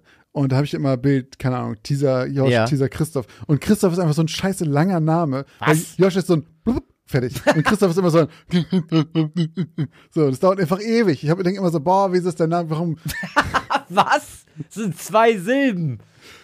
Ja, aber lange. Mit PH und einem Pipapo. Was ist das denn, Alter? ich habe das alles scheiß. Jedes Mal, wenn ich die benenne, ich so, ach Gott. Also, ich, ja, von mir aus, mein Name ist länger als deiner, aber dein Name führt auf jeden Fall für mehr Verwirrung. Ja, Also, alle, ja, aber Du, das wie viel Versionen gibt es, um dich falsch zu schreiben? Nee, mich schreiben einfach alle auf die gleiche Art und Weise falsch. Und das ist sogar noch, da haben ja kein Problem, das ist ja kürzer. Wenn man mich falsch schreibt, was ja alle, was wirklich einfach alle machen, auch ihr da draußen, die das gerade hören, ihr schreibt mich alle falsch. Alle vor allem mit SH, ne? ja, das, ist so der gleiche, Ding, den ne? Fehler machen halt alle. Und ich finde immer so, ja, fein, wenn man das nur hört, ist eine Sache. Aber ich schreibe bei der Arbeit Mails an jemanden, da steht drunter, liebe Grüße, Josh. Und dann schreiben die, moin Josh, und schreiben mich falsch. und ich Ja, denke, lies doch meine. Du gibst meine Adresse oben, du gibst meine E-Mail-Adresse ein und gibst, tippst es da richtig. Und dann schreibst du mich instant falsch. Ja, das ist eine Frechheit. Ja, finde ich Da würde ich einfach direkt, direkt als Reply auch schreiben, moin Markus und Schmissdorf. dich mit Doppel-R und 2C und Ja. 4U schreiben. So, Christoph mit K vorne und Oh, Doppel-F hinten. Das ist aber wirklich, das so heißen nur Polen. ja, ist auch so. Oder? Das ist einfach die polnische Version. Genau, Ja. ja. Also, aber, also, Christoph, heißen schreibt. Christoph schreibt man mit CH und PH. Das ist die schönste Version auf dem Blatt Papier. Das ist aber auch die gängige Version. Also ich habe das Gefühl, das macht jetzt keiner. so heißen nur Polen. Ja, aber es ist wirklich so, ne? ja, es ist, ich meine, es ist einfach Christoph, ja. Wie heißt? Mit Y auch. mit Y, ja, wollte ich auch Ja. gerade sagen. Und dann mit Z manchmal so auch statt S. Boah, dann wird's aber auch schon wieder so ein. Zungenbruch. Christoph. Christoph. Ja, wir haben noch ein paar Namen, die wir hier mal eben vorlesen können, denn wir wollen Danke sagen. Sind wir schon angekommen? Also außer du hast jetzt Ich, noch was. ja, ich fange aber noch mit einer anderen, ich fange noch mit etwas anderem an, aber das passt trotzdem, das ist eine sehr gute Überleitung trotzdem. Ich Äh, habe eine Vermutung, was du sagen möchtest. Ich, okay, wenn ja, dann ähm, grätschst du mir gleich rein und sagst, ich wollte es auch sagen. Ja, okay. Ich wollte mich nämlich für bedanken an die ganzen Zeugen Jehovas. Oh, nee, wollte ich nicht sagen. Genau, also weil wir haben, ähm, wir haben tatsächlich Stimmt, nach haben unserer letzten Folge bekommen. total viele E-Mails bekommen und auch ein paar Instagram-Nachrichten ähm, von Menschen, die Menschen kennen, die bei den Zeugen Jehovas waren und Menschen, die dort selber waren, als sie Kinder waren. Und ich betone auch eigentlich, glaube ich, waren, weil entweder habe ich die Nachricht nicht bekommen oder nicht gesehen, weil eigentlich würde ich sagen, jeder, der uns geschrieben hat, war bei den Zeugen Jehovas Und oder kannte mehr, ne? jemanden, der da war und dann nicht mehr ist. Und eben auch aus einem guten Grund, denn das ist einfach ein Kackladen und ein Scheißverein. Ähm, wir haben wirklich richtig, richtig krasse Nachrichten bekommen von äh, Menschen, die da wirklich dadurch auch einfach nicht so eine geile Kindheit hatten. Ähm, also der Gewalt spielte da eine Rolle ähm, und äh, ja, einfach so Züchtigung und sowas. Also ähm, ihr Lieben, auch wenn wir euch nicht irgendwelche Nachrichten zurückgeschrieben haben, weil es echt ein paar mehr waren und wir da jetzt auch nicht, sage ich mal, so eine generische Copy-Paste-Antwort an alle schreiben wollen und wir jetzt aber auch ein bisschen viel zu tun hatten mit unserer hundertsten Folge, Ja. möchten wir euch trotzdem sagen, dass wir das gelesen haben, ähm, dass wir da uns sehr drüber gefreut haben und euch hier im Podcast einfach ganz herzlich für eure Ehrlich und Ehrlichkeit und Offenheit äh, gerne einmal danken möchten.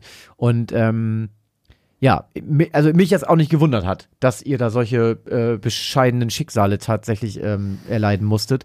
Ähm, und ich hoffe, dass es euch allen besser geht und ihr alle mittlerweile ein tolles Leben habt. Ich habe auch gelesen, viele haben jetzt, ähm, sagen wir, unser Alter so, ähm, Freunde, Familie äh, oder Familie, eigene Familie gegründet, haben teilweise auch mit ihren Eltern, auch also einer hat explizit auch seine Mutter, nichts mehr zu tun, weil die immer noch da sind und ähm, für die einfach diese Zeugen Jehovas mittlerweile einfach die bessere, größere Familie sind als die eigenen Kinder Ja, zum okay. Teil. Und jetzt aber selber eben auch Weihnachten feiern. Und das eben auch, das passt auch zu unserer Zeit, ähm, eben die auch nie Weihnachten feiern durften. Ne, während alle Kinder, und ich meine, klar, äh, irgendwelche muslimischen Kinder feiern auch häufig nicht Weihnachten, aber da ist es was anderes, sie sind es auch nicht gewöhnt. Nee, So, da bist ne? du auch Und- nicht, nicht einfach absichtlich ausgeschlossen, sondern Genau, es ist einfach genau. nicht Teil deren Kultur. ist Genau, ja auch und fein. ähm, von daher, ja, vielen Dank für, für eure ganzen Nachrichten. Ja, und die Offenheit auf jeden Fall. Äh, ich wollte mich, bevor wir uns bei unseren Supportern bedanken, einmal bedanken, natürlich nochmal bei, ähm, wir haben nämlich zwei Geschenke bekommen zu unserer 100. Folge. Einmal die Geschichte von Lori. Oh ja, und noch und was. ein Kartenspiel. Ich war sehr baff. Vielen Dank, Thomas. Der ist vielen von euch wahrscheinlich besser bekannt als Post Rabe, äh, denn er ist äh, unter jeder Folge von uns bei Instagram, unter jedem Folgenpost immer mit einem Kommentar ähm, zugegen. Vielleicht habt ihr es schon gelesen. Wenn nicht, lest das, das ist immer sehr interessant. Äh, der hat uns einfach ein Kartenspiel, ein thematisches Kartenspiel zu unserem Podcast äh, geschenkt, das wir per Mail bekommen haben mit einem Regelwerk, mit Karten zum Ausdrucken. Ähm, ich habe es noch nicht ganz verstanden, muss ich sagen. Ich habe mich aber noch nicht so super lange damit beschäftigt. Äh, ich weiß, dass es, äh, dass man, äh, dass es einen waschechten Wehrburg und einen klassischen Kliman gibt und die Karten, die man spielen kann, sind, wie war das nochmal? Weh, du wächst das Kind auf und Ellie Fass oder sowas. Äh, der Thomas möchte, also, pass auf, der möchte richtig ernstes Feedback von uns haben. Ah, Das okay. heißt, ähm, und der hat das, er hat ein ähnliches Spiel schon mal gemacht. Das heißt, der ist wirklich jemand, der das professionell, sage ich mal, macht. Okay. Er hat gesagt, wir sollen das mal spielen und wir sollen nicht so, ja, ja, finden wir ganz gut, vielen, vielen Dank, sondern er meinte, sagt mir wirklich, wie ihr es findet und sagt mir auch, wenn da irgendwie Fehler oder sowas drin sind. Dann würde er das nämlich nochmal anfassen. Und dann hat er gesagt, würde er das offiziell nochmal als PDF äh, machen, damit es die Leute spielen können. Aber dann, ich bin trotzdem dafür, dass wir es auf dem Discord Auf veröffentlichen. Discord können wir es machen, dann können Weil wir mehr können- Meinungen holen. Ne? Genau, da können die es auch alle ausprobieren, wenn sie. Bock dazu haben. Stimmt. Und ihr Feedback auch da da lassen, ob das Finde ich gut. funktioniert oder nicht. Äh, Finde ich, machen wir. Ja, vielen Dank, Thomas. Ja, Geil. danke schön. Viele Grüße nach Wien. Aber wir wollen uns auch bedanken bei all den Leuten, die gesagt haben, boah, mein Weihnachtsbaum, hier liegen zwar schon ein paar Sachen, aber irgendwie ist es doch alles nichts. Ich hätte Bock, mir noch irgendwie ein anderes Geschenk zu holen. Und uns bei Patreon oder Steady supportet haben. Und bei Patreon sind es einige, und zwar Maria, Götzi, Alex, Mark Tastisch, Ira, Laura, Alex, Tomalena, Tim, Theresa, Magdalena und Sarah. Vielen Dank, dass Geil. ihr uns äh, noch ein kleines Weihnachtsgeschenk bei Patreon dagelassen habt und selber eins abgestaubt habt im Tausch. Und auch bei Steady sind es zwei an der Zahl, und zwar Simone und Franziska. Vielen, vielen Dank euch, dass ihr uns da unterstützt und vielen Dank auch an alle, die uns generell da Ja. monatlich unterstützen und auch in den Genuss eines kleinen Weihnachtsbonuses gekommen seid. Ja, ja, vielen Dank. Äh, ihr seid jetzt im Kreise der wirklich wichtigen und besonderen Fans, ähm, die immer was extra kriegen. Nein, Spaß. Äh, vielen, vielen Dank für euren Support, freut uns wirklich sehr. Und äh, wir hoffen natürlich auch, dass euch die zwei neuen Weihnachtsgeschichten gut gefallen haben, aber eben auch alle anderen extra Geschichten, die ihr jetzt ja auch vielleicht zum ersten Mal gehört habt. Ähm, vielen Dank aber auch an unsere PayPal-Supporterinnen und Supporter, die uns ähm, mit äh, Strafeures und äh, großzügigen auch Weihnachtsgeschenken hier unterstützt haben. Vielen Dank an Nina, vielen Dank an eine weitere Nina, vielen Dank an Irmak, vielen Dank an Ines und vielen Dank an Elisabeth. Und wir wünschen dir natürlich alles Liebe nachträglich zu deinem Geburtstag. Auch von mir Ähm, ganz herzlichen Dank. Falls ihr uns auch supporten wollt oder noch sagt, ey, Weihnachtszeit ist noch nicht ganz vorbei, ich höre mir die Geschichten noch an, dann findet ihr alle Links dazu auf unserer Website oder hier in den Show Notes. Da könnt ihr uns nämlich bei Patreon oder Steady supporten ähm, oder bei PayPal ein Strafeuro dalassen. Außerdem haben wir ja schon gesagt, solltet ihr uns bei Instagram folgen. Instagram. Da gibt es äh, die Klapperdachse demnächst. Da, da gibt es so viele Leute. Da wird, da wird dann auch noch, also heute habt ihr ja gesehen, wir, haben neuen, wir haben ein neues Design vom Folgenpost. Ja. Wir werden aber auch noch unser neues Logo und Cover in voller Gänze und äh, Großnis, Großheit. Großnis ist Größe richtig. in voller ja Voller völlig, Großnis. Völlig bescheuert. In voller Größe Du natürlich bist auch Autor, oder? Kann das sein? in voller Größe auch noch bei uns auf dem Kanal posten. Ähm, genau. Und ich möchte aber noch was sagen, bevor wir das vergessen, weil wir schon wieder so lange schwafeln, die Folge unfassbar lang ist. Ähm, ich hoffe, ihr hattet schöne Feiertage. Hoffe, Ja. ihr hattet schöne Oh ja, Weihnachten. oh, ganz wichtig, Ich hoffe, es stimmt. hat geschmeckt. Ähm, ich hoffe, ihr seid ein bisschen zur Ruhe gekommen. Und ähm, diese Folge erscheint zwei Tage vor dem Jahreswechsel. Wir hören uns nicht Deswegen- mehr, Leute. Wir genau. hören uns erst im nächsten Jahr wieder. Deswegen möchten wir euch einen guten Rutsch ins neue Jahr wünschen. Feiert dort auch oder dann auch mit euren Freunden, Liebsten, Verwandten, mit Menschen, die ihr gerne habt, die ihr gerne um euch habt und ähm, verbringt einen tollen Abend. Genau, Jetzt- rutscht gut rein, viel Spaß. Auf Wiedersehen. Tschüss, lasst es krachen. Auf weitere 100 Folgen, das muss man auch nochmal sagen. Wollen wir noch 100 machen?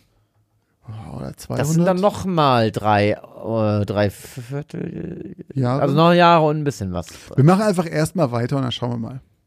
Ja, Leute, was mit ihr? Machen wir noch weiter? ja, ich glaube ja. Vielen Dank Tschüss. fürs Zuhören. Outro.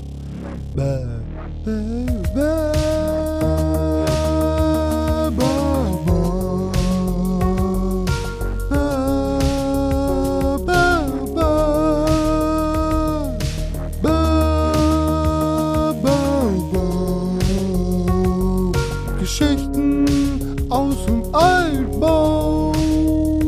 Wird 100 Jahre alt. Alles Gute zum Gabby. Gute zum Gabby. 100, das ist Problem.